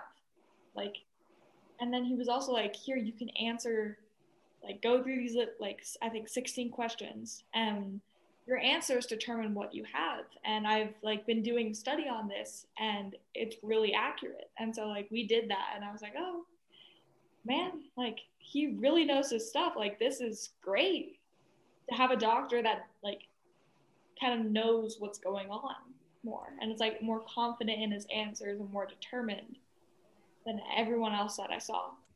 And he did lots of so we went in on that on that Monday to get blood work done because obviously he wanted to see what co-infections and you know where everything was. And in full disclosure, I did bring Janet a present to say thank you. Um, or did you say sorry? exactly. exactly. I think she was like, oh God, here she comes. Um, but uh, we did go in and do blood tests. And then um, once the blood test came back and all the tests that he wanted to come back, then um, we got a plan together for Olivia. And that's when all of her, um, he had her on about 64 pills a day. Um, and so he had her on a couple different antibiotics, uh, anti-malaria pill, and then tons of different supplements. Um, and that that's what started uh, Olivia with Horowitz of doing that. And then what's great about Horowitz is, uh, you know, he then, um, you know, uh, we would do telehealth medicine since we were in Colorado with him, and um, he would always be tweaking. You know, he's kind of this mad scientist of always tweaking her medication if it wasn't working. And so uh, we would definitely tweak her medication on a regular basis and switch out antibiotics and and do different things. Um, uh, her mold was really high. Uh, so we had, you know, a mold expert come through our house and found like the tiniest bit of mold in our bathroom, but it was, you know, just destroying Olivia. Um, so, so I think with Olivia and my husband and I, when we left Hyde Park, New York, um, you know, we all had a sense of hope and a sense, you know, we had, we now had a plan in action, which we'd never had before, um, of what we were going to do and how we were going to help get Olivia um, better. And so it definitely, we left Hyde Park, New York, just so happy, relieved, and just feeling very blessed that um, that we had Olivia to Horowitz. So, so, it sounds like a. I'm sorry, sorry Rich. Holiday. So let's let's stay focused on this plan because I think this is a really important part of the story. Is Dr. Horowitz the only person that gave you a long-term plan so that you understood where you were going, or a map where you understood where you're going, and no one else ever did that before? Uh, I think Dr. Horowitz's plan, Olivia's first Lyme doctor did have a plan, but it was very hodgepodgey and kind of, it just wasn't good. Um, Dr. Horowitz has, uh, a, a, well, his plan is to get Olivia well. His plan is to make sure she is a functioning person. So that is his main objective. Um, and so then we're always just tweaking it. I mean, we've been tweaking it now uh, for four years. She's been seeing him, and and we're still tweaking it but he he's the kind of doctor that you want who listens because your symptoms can change. Things can happen. Um, you know you get older. She's gotten older. So what's happening with her body weight you know to where compared to when she was 12 so um so, and he's always on the forefront of sort of what's happening, what's going on. And you know, he was an internist before he came became a Lyme doctor, so he also looks at the whole body, anyways, which is what you want. So, yes, do do we have a plan for Olivia? Her, our plan is, you know, to have her be well enough to go to college, um, and none of us worrying about her. But um, do so that's our, our main goal is to get her, you know, to as healthy as we can. And Horowitz is always tweaking it to to get her there. And and you know, we watch her blood, we watch what she's eating, we watch everything. You know, her blood was a mess a couple months ago. And so Horowitz is like, we gotta fix this, we gotta fix this. So, you know, I feel like it's always, always changing. So, Olivia, what was this like from your standpoint? Now you're on 60 something pills a day and you're finally seeing a doctor who, who really understands you and is going to be able to help you. Talk to us about the experience of what it was like to take these pills and the gains that you were achieving through them. Um, I remember the first time that I was on the pill regimen and um, it was 86 pills a day.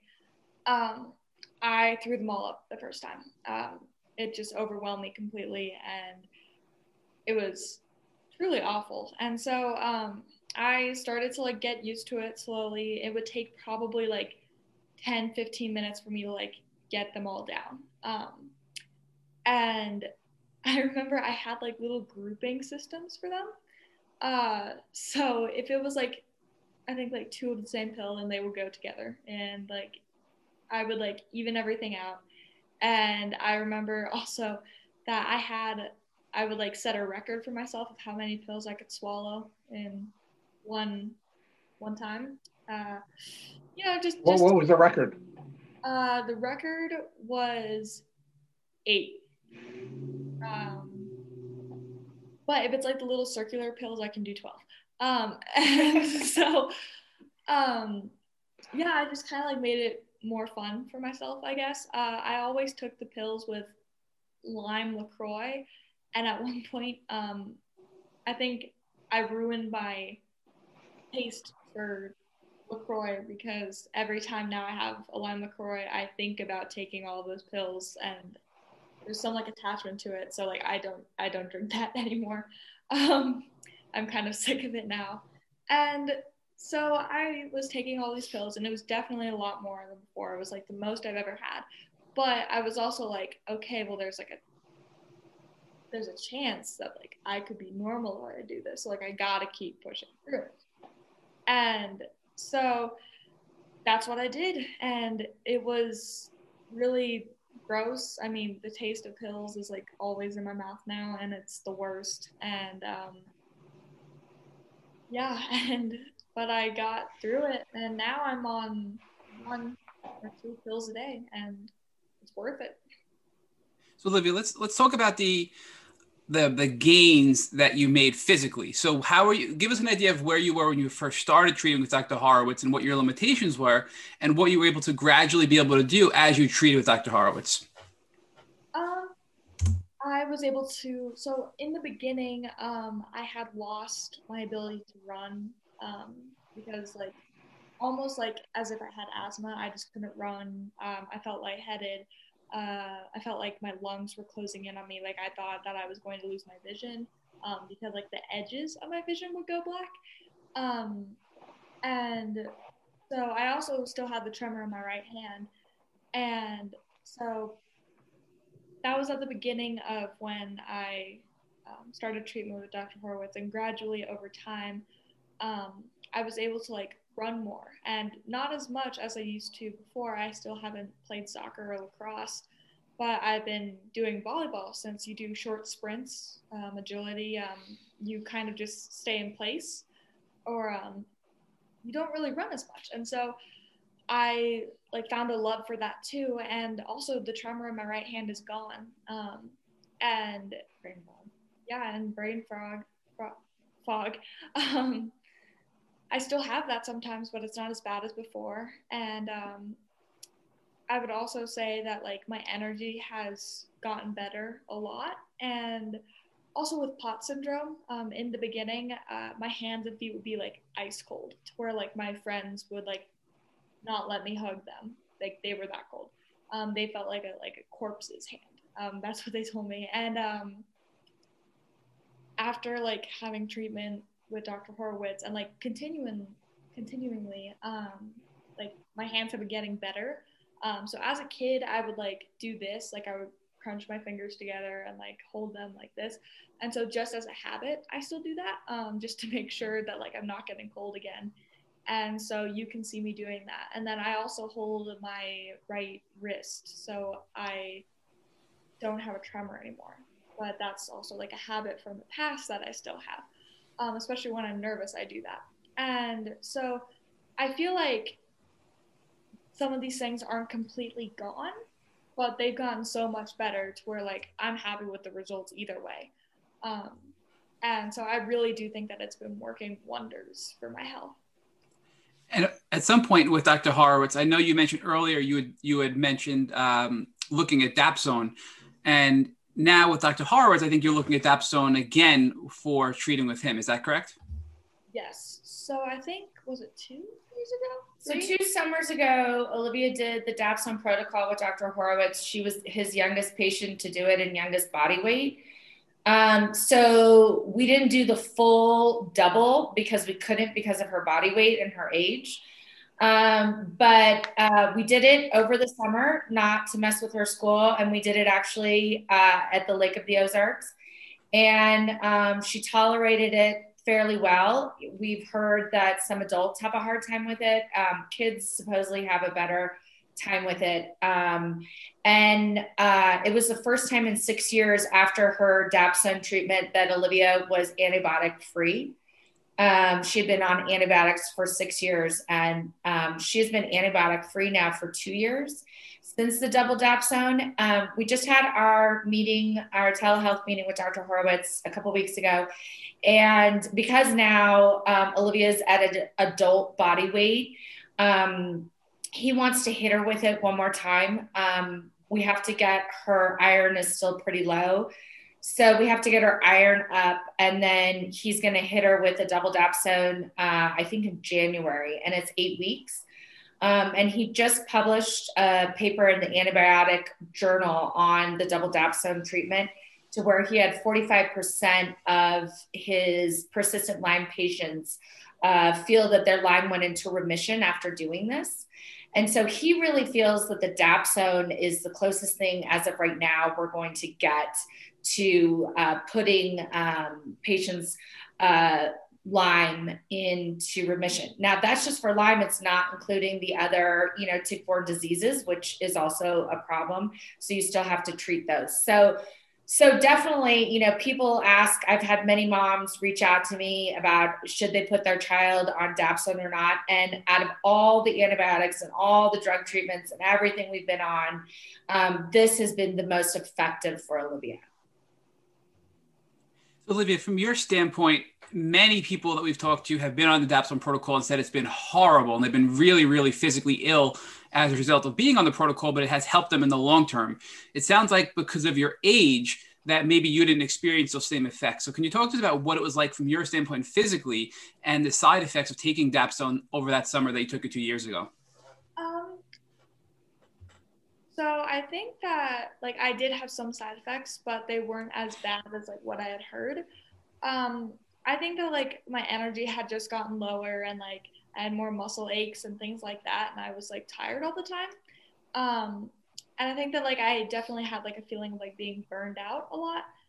Um, I'd say that one of the, in my opinion, one of the strangest side effects is that like it will turn your urine green, like bright neon green, and so that was like pretty strange. Um, and but yeah, I handled it really well, and I think we did it for a month, two months maybe um, since we wanted to like uh, we didn't want to go like straight for the full dosage. We wanted to kind of like ramp it up. Um, and so yeah, I, I, hope that I'll handle it um, the same way if I do it again um, next summer. Um, I hope that like I won't have any worse side effects than I had before. Um, but yeah, I definitely think that like because of my age and my body weight, um, I didn't have as bad of side effects as I had heard before if you had to assess your health now, I mean, you, you we've been on this interview now for a few hours, and you've just been performing very well. Clearly, you don't have any more. Um, I almost called it brain fog again, brain fog. Um, how how would you assess your health? What, what percentage would you say you are recovered from your initial Lyme disease and co-infections? I'd say it ranges from 89 to 92. So I'm very high up there. I am not completely well, but this is the best that I've ever been so far. Um, and even if like I couldn't get better, which I really hope I can get better eventually, but even if I couldn't and if I had to stay at this forever, I would be content in doing so. Um, as my school would say in any other American school system, um, this is a passing grade. So yeah. and what treatments are you currently on still today to maintain your health?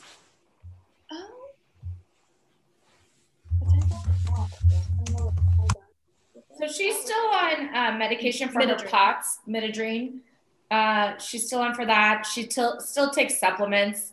Um, her iron's low. Her blood's a little wonky. Um, she was doing IVIGs, and she might need to go back on that. Um, but uh, that's really uh, it for right now. Um, we're waiting. She just had some blood work done to see where everything's at, and then we're going to figure out the dapsone, what we're going to do with that. So we've, we've really learned a lot about um, your journey and a lot about Lyme disease that we didn't know before, even though we've interviewed 150 different people. and one of the things that I find really exciting, Olivia, that you just taught me is that the reason Dapsone is working so well is because you get to pee the lime out of you, it turns green. So we, uh, we have learned so much, as I said, and I, I, I, don't mean to be goofy, but it's a thought that came to me, so I figured I would share that with you. So let's talk about this journey of transformation that you began to share with us, that your family has gone through and has allowed you to contribute so much to the uh, to the Lyme community. So you're 11 years old. Dr. Horowitz invites you to come up and speak. He obviously sees something in you, despite your young age, and he invites you to come up and speak. And that has sort of begun this journey that you've gone on now as a family where you've done nothing but contribute to this community. And I have to tell you that one of the things I find most moving about this interview with the two of you is that you were treated so poorly by so many people. 50 doctors failed you, neighbors are not believing you, doctors are accusing you of, of, um, of abusing your child by virtue of uh, making up illnesses. But you have both so really happy and wonderful people. Um, and uh, you know, even though I was teasing you a little bit, Holiday, about not punching your doctor, I can tell you I would have punched him if it had been me. So you you are certainly much more reserved than I am. Talk to us about, despite all of this pain that you went through uh, and and and so much failure, what inspired you to do so many of the things you're going to do and have done um, for the Lyme community? Talk to us about that, um, Holiday. First, what what what inspired you to give back so much? Well, it wasn't me, it was Olivia. So this was all Olivia's idea. Um, I had uh, helped out with different nonprofits, helped do galas for different nonprofits, um, all as a volunteer. And um, I was at my last gala. Um, I had decided I was going to retire. I was burned out um, and I didn't want to do anything else. And um, not a single one of the volunteers came to help set place settings for 500 people. So I was doing it by myself, and my husband brought over the kids and dinner for me. And Olivia was helping me play set. Um, and this was May of 2016 and she said you know you you do so much for so many others in denver you know, what if we did something for the Lyme community? And I was like, well, what do you have in mind? And she said, I'd like to start a foundation. And I already know the name of it. I want to name it LivLyme. And I, because her nickname's Liv. And she goes, my nickname's Liv and I'm living with Lyme. And I, I look at her and I'm like, uh, that is very impressive. You know, that would take a, a big ad agency, a lot of money and a lot of months to come with, up with that. And I said, you know, let's table this let's talk about it this summer at the lake. Um, let's let's talk about it because you you can't do a foundation, you can't half-ass it. You have to do it correct. But let's also do the research and see, you know, if there's other foundations out there that are doing what you want to do, and maybe we just go and help them out. So we tabled it. Um, Olivia kept on sort of bugging me about it, and we talked about it over the summer. And she said, you know, listen, I really want to help kids. Uh, and then I really also want to help science because I want to get well. Um, and so we did our research, and um, Olivia decided this was something that she really wanted to do. And so um, I'll let Olivia tell why. So, so let's let's talk about that, Olivia. So we have the we have the LivLyme Foundation, right? We learned very early on in this podcast interview that you are not going to allow this to stop you from living. Your name is Olivia.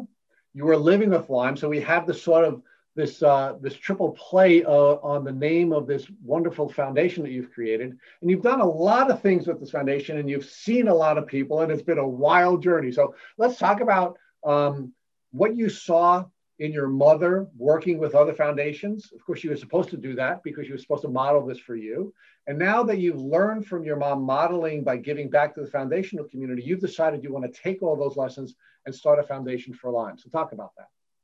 So the whole reason why I wanted to start a foundation in the first place was because um, I was like, I think it was on Facebook, and I'm looking up stories of other people um, with Lyme disease. Um, because I was just curious. I was like, does everybody like experience exactly what I experience, or is it like different? And um, I found out that it was so different. Um, but the process of diagnosis is very similar, but everybody's different, which I think that that's also something that we like need to change because um, we have to look at every human as a different person.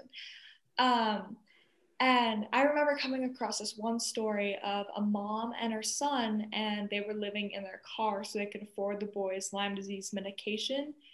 Um, and out of all the stories that I had read for that day, that one just like stuck with me. And I thought about it later, and I was like, wow, people have it like way worse. And I was like, I'm just kind of like sitting here and doing nothing. And like these people are out there just like suffering so much worse and they can't like get the treatment that they need and they can't like do all these things. And i was like well i just can't sit around and do nothing anymore. Like i gotta go do something if no one else is. Um, and i think that because of how badly i was treated like by um, classmates and by like doctors that also encouraged me more because i was like yeah i do not want people to go through like the same thing of having like other people not believe in you and give up on you. That is just awful. And so yeah i went to my mom and i was like okay i know that you want to like retire from doing galas um, but have an idea for a foundation. I want to call it the LivLyme Foundation because um, I'm live, I'm living with Lyme, and my two reasons are I want to help children afford their Lyme disease medication, and I also want to help give funding to researchers and scientists so we can find better treatments and cures for tick-borne diseases. Um, what do you think? And um, so we thought about it, and all of a sudden in January of 2017, it came to life and then we had the foundation and so far we have given 31 grants to kids from 49 what? Yeah. 49 I, oh, sorry my bad. Brain fog that's okay. Yeah brain, brain fog i'm sorry. Um 49 grants to kids from all over the us and congratulations. Thank you. Um, and we've had over 800 applications from the US, Australia, and Canada. And so like a future goal that I have is to like do international too. Um, but right now we can only do kids in the US. Um, and we have given four grants to top scientists at um, Stanford, um, University of New Haven, and Johns Hopkins University. Um, and we are hoping to give one to uh, Dr. Lewis at Northeastern University soon. Um, and this foundation really just kind of kicked off all of a sudden. Um, so our plan was uh, we were going to do the research of okay, well, if there's another foundation out there that's already doing what we want to do, then let's just like donate to that foundation. Um, we did the research, and there's foundations doing things for kids, and there's foundations doing things for scientists, but there's no one who does both. And also, in the Lyme world, there's a little bit of a East Coast, West Coast kind of, uh, I wouldn't call it a war, but like a disagreement where you're on the East Coast side or the West Coast side of the foundations. and we're just a little little Colorado foundation right in the middle. Um, and I, I also think that um, that helped too. Um, and actually, what Dr. Horowitz had told us um, when we talked to him about starting a foundation, he was like, here's what you have to do. You got to keep your head down and just do the work. Don't get caught up in politics or any drama. And so that's what we've been doing. And it's been great for us. And uh, I also think that maybe because I'm a kid, I can open up more doors than maybe adults can. Because um, I feel like having a kid speak maybe is more like um, you can sympathize with them more um, almost um, to where you don't often see a kid speak. And in a room full of adults there's like this little girl in a little dress who has like her little paper up and she's like okay here we go. Um, and so i feel like i've been able to open up more doors with that. Um, and it's just been an amazing experience so far. I've met so many new people, so many incredible people, and I'm like just in awe of what we've well, So let's talk about some of those people you've met. There aren't many 16 year old uh, people who have met governors and presidents of uh, foreign countries and senators. So talk to us about uh, what it was like to meet, uh, for example, the former president of Mexico. Um, so we met him at my grandmother's house and she was hosting a party and he was there with his wife and he was very laid back and relaxed and very just like a friendly person. Um, and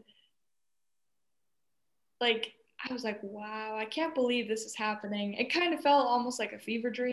I gotta admit, I was like, yeah, I feel like I'm gonna wake up from this at any moment and it's all going to be gone. Um, but yeah, he was incredible. Um, so you met President Fox, right? Uh, and uh, you also met uh, Senator Collins. What was that like to meet with Senator Collins? She's certainly one of the stars in the in the Lyme community. Um, so in the Lyme community, we really try not to go for anything political. So if there's any senator, governor, um, representatives out there, um, who are talking about Lyme disease, we just go to them. Um, we do not care who finds a cure. We do not care anything about that, nor do ticks. They don't discriminate. They bite whoever. Um, and so that's how we are. We do not like care about where you're from, who you are. We just want to care because we have the same goals. And so I think um, we were with uh, the CDC and the NIH, and we were like having dinner or something like cocktails down at like the lobby of a hotel and all of a sudden um, my mom phone phone um, it rings and uh, it's one of susan collins um, secretaries and um, she says hey um, uh, senator um, collins wants to uh, see you guys right now. And so we're like all right. She wants to see us. All right. Here we go. And so we go over and we go see her and she's like okay i have this thing called the tick act and i want you to help us pass it. And so we were almost like recruited by her and that was such like a crazy thing and i never thought that, that would happen at all. Um, and she was really nice about it and um, yeah it was just amazing. I did not expect that to happen at all. I did not expect a phone call like that either. Um, let's talk about some of the other uh, stars in the Lyme community. For example, uh, you met uh, before he passed Dr. Spector. What was that like? He's incredible. Um, he was, he lost his heart to Lyme disease and he still kept fighting. He was already doing so much for so many different communities. I mean, he was a cancer scientist who developed medicine. Um, and once he lost his heart to Lyme disease, like he kept going. I feel like if I lost my heart to Lyme disease, I would be like, all right, I may have to like tap out. Like that is a pretty traumatic experience. But yeah, he kept going and he kept on doing so many things. Um, and it, you know, strangely enough, it he kind of reminds me of um, Bruce Banner from the Marvel Cinematic Universe who is like such a smart person, but also such a force to be reckoned with. Um, and so he was like a superhero in his own nature. And it's really sad that we lost him this year. So, in addition to all the advocacy work you're doing, both uh, in the governmental arena and in the entertainment arena, um, and raising money and making um, grants to folks, you're also doing some other work. Uh, why don't you talk to us about first your uh, Tick Tracker app? So this was about three years ago, back at the Lake of the Ozarks, um, and we had just let our dog outside, and um, he came back inside and he was like itching and scratching and biting himself a lot. And we had found out, um, we had like looked in his fur and we saw all these brown little specks and they kind of looked like freckles and they were tiny. Um, and so we um, looked closer. I got this little tick kit thing that uh, I made for a, uh, fifth grade science project that had like tick tweezers in it and stuff. And you would carry it around while you're um, hiking. And so I got little tweezers and magnifying glass out. I pulled one off and I'm like, oh, would you look at that? It's a lone star tick. And he is covered in them on all four legs up to his chest. And so we are absolutely freaking out from the past events that we've had with ticks. Um, and we had just let like 200 of them into our house. And so we are like freaking out. It's like 11 o'clock at night. My mom is driving to like Walmart to go get like dog shampoo, like tick shampoo to get it off. Um, and so as we're in the midst of this kind of crisis, um, I asked my mom before she left, I'm like, hey, what if there was a way to see what ticks are in your area in like real time? And she's like, okay, not right now. No, we're gonna figure this out and then we're gonna figure that out. Okay. And so the next day I'm like, okay, okay. So what if like you could see ticks like in your location and what kind of ticks? Like almost like Snapchat, almost where you can like see your friends where they are in like real time. And uh, she was like, huh, okay, well, let's do the research. If there's a website or an app that can do that, uh, let's not do it then. And so we did the research. No website, no app. It was just CDC reports from like two years ago. And they didn't even show like migration of like the month or the year. And so we got in contact with some app developers who knew my great uncle and they're in Ohio. And so we had a meeting with them. And then, boom, eight months later, uh, Tick Tracker was created, and it's a free global app in multiple languages that lets you see what ticks are in your area in real time using geolocation. And I feel like in the first like week of us putting it out there, we had over like 5,000 people download it and use it.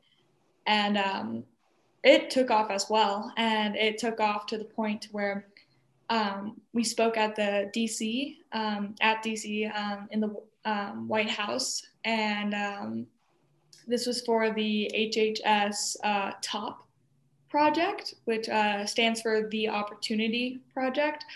Um, and Tick Tracker won. And uh, we were the only nonprofit there, and we beat out Oracle and IBM. And then we later, I think the next day, spoke at the US Census Bureau about it. Um, and we've been speaking with the Gates Foundation. Uh, Microsoft wants to help us develop an AI for it to where you can take a photo of the tick and it'll tell you what kind it is. And it's just been a whole other like evolving project on its own. And I didn't think that like that little idea would kind of sprout into something so like incredible. And that, that is incredible. So much of what you're doing is incredible, and you're you're really an incredible young woman. But I'm going to talk about one more thing, and then we're going to talk about the future. Um, talk about your tick emojis. Uh, that was a really cool thing that uh, we came across when we were researching uh, in anticipation of this. So it seems like you got a lot of attention with your tick emojis. So, um, when was this? This was in DC, and uh, we have a really good friend who also sits on the board for the LivLyme Foundation, and um, her name is Colonel Nicole Malachowski, uh, and she was medically retired for having Lyme disease, and she was the first female Thunderbird pilot. And she's just such a badass. I, am sorry, um, excuse my French, but she is just so incredible. She also reminds me of a superhero, and um, she was like, you know, what would be so cool is if like Apple had like emojis for ticks, since they have emojis for like mosquitoes and like bugs and spiders, but like what if like they had like a little tick emoji? And so we were like, huh, you know, maybe we could do something about that. And um, so we, um, with the same app developers, uh, they started creating tick emojis, and then we sent them off to the CDC for them to kind of like verify to make sure that they were all accurate. Um, and they were very nitpicky about certain things. They were like, um, the hairs on the legs need to be more prominent or like something like that. And we're like, oh, they're, they're like really tiny on the phone screen, but okay. Um, and so I want to give full credit to this idea to uh, retired Colonel Nicole Malachowski because this was her idea. Um, and so yeah, and now you can download the tick emojis and use them, and you can they're like little stickers where you can like also put them on like messages, like past messages too. Um, I think they're pretty cool. I think that Apple should actually down like create a tick emoji that people can use. Um, yeah, there you go. There, there's our tick emoji story. that is a cool story. So, um, what else is going on with the foundation? Not that there could be anything else, but uh, is there anything else that we haven't talked about that you're working on? And talk to us about what you think the future is for your foundation.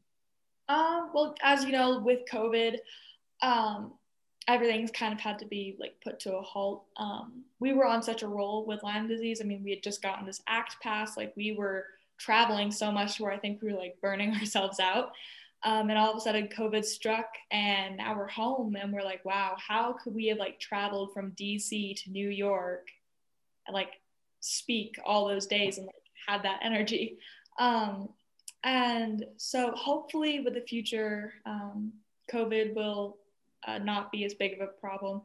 Uh, and hopefully we can kind of get back on that train of like making a difference and um, bringing it to the awareness of like government officials and getting more acts passed and getting more funding for scientists and like getting more research done since i feel like we are like 40 years behind on the research um, and so i feel like we definitely need to get those things started up again and let's talk about you, Olivia. What what is what is in the future for you? Your mom was always dreaming about her children graduating from high school and going to college and being productive members of the society. And you are very, very productive, even though you're only 16.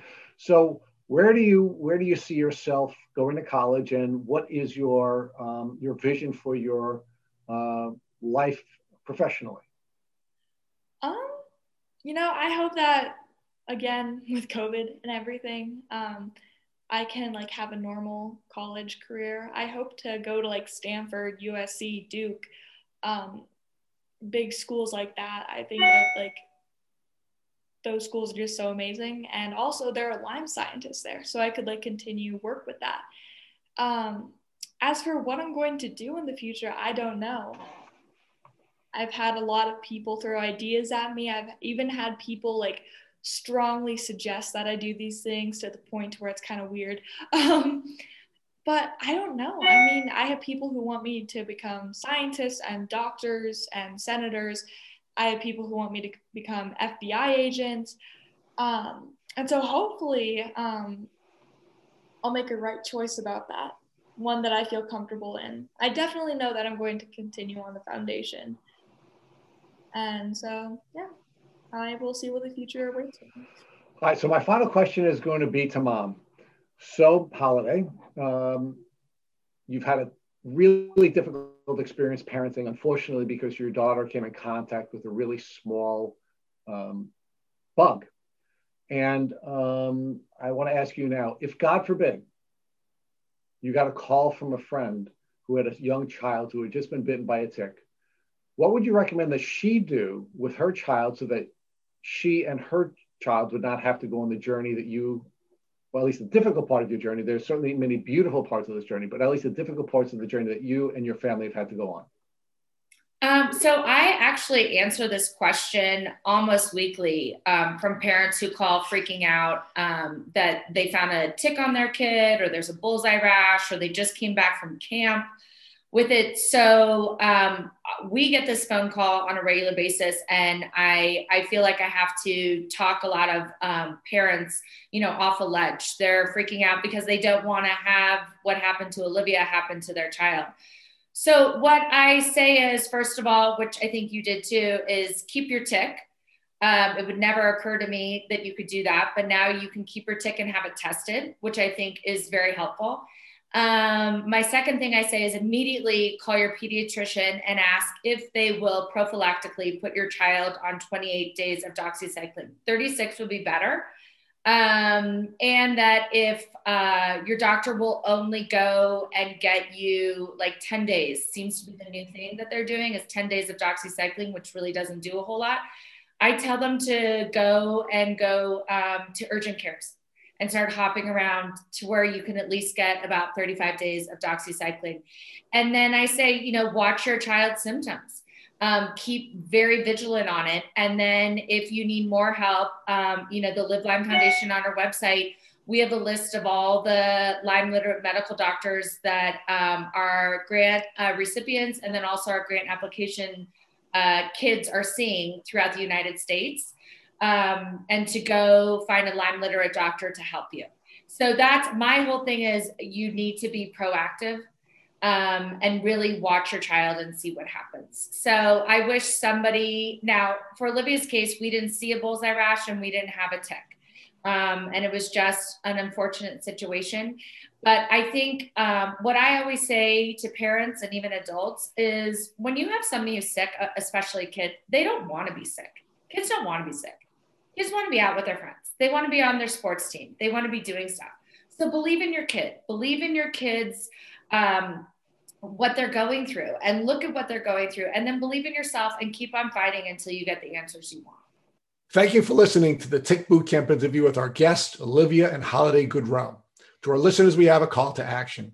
First, if you'd like to learn more about Olivia and Holiday Goodreau and their tick disease journey, please visit their Instagram pages at LivLyme Foundation, or Tick Tracker. Second, if you enjoyed this episode of the Tick Bootcamp podcast, please share it with your friends by using the social media buttons you see at the bottom of the post.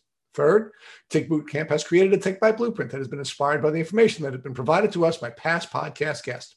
We urge you to visit our website at www.tickbootcamp.com to view the blueprint.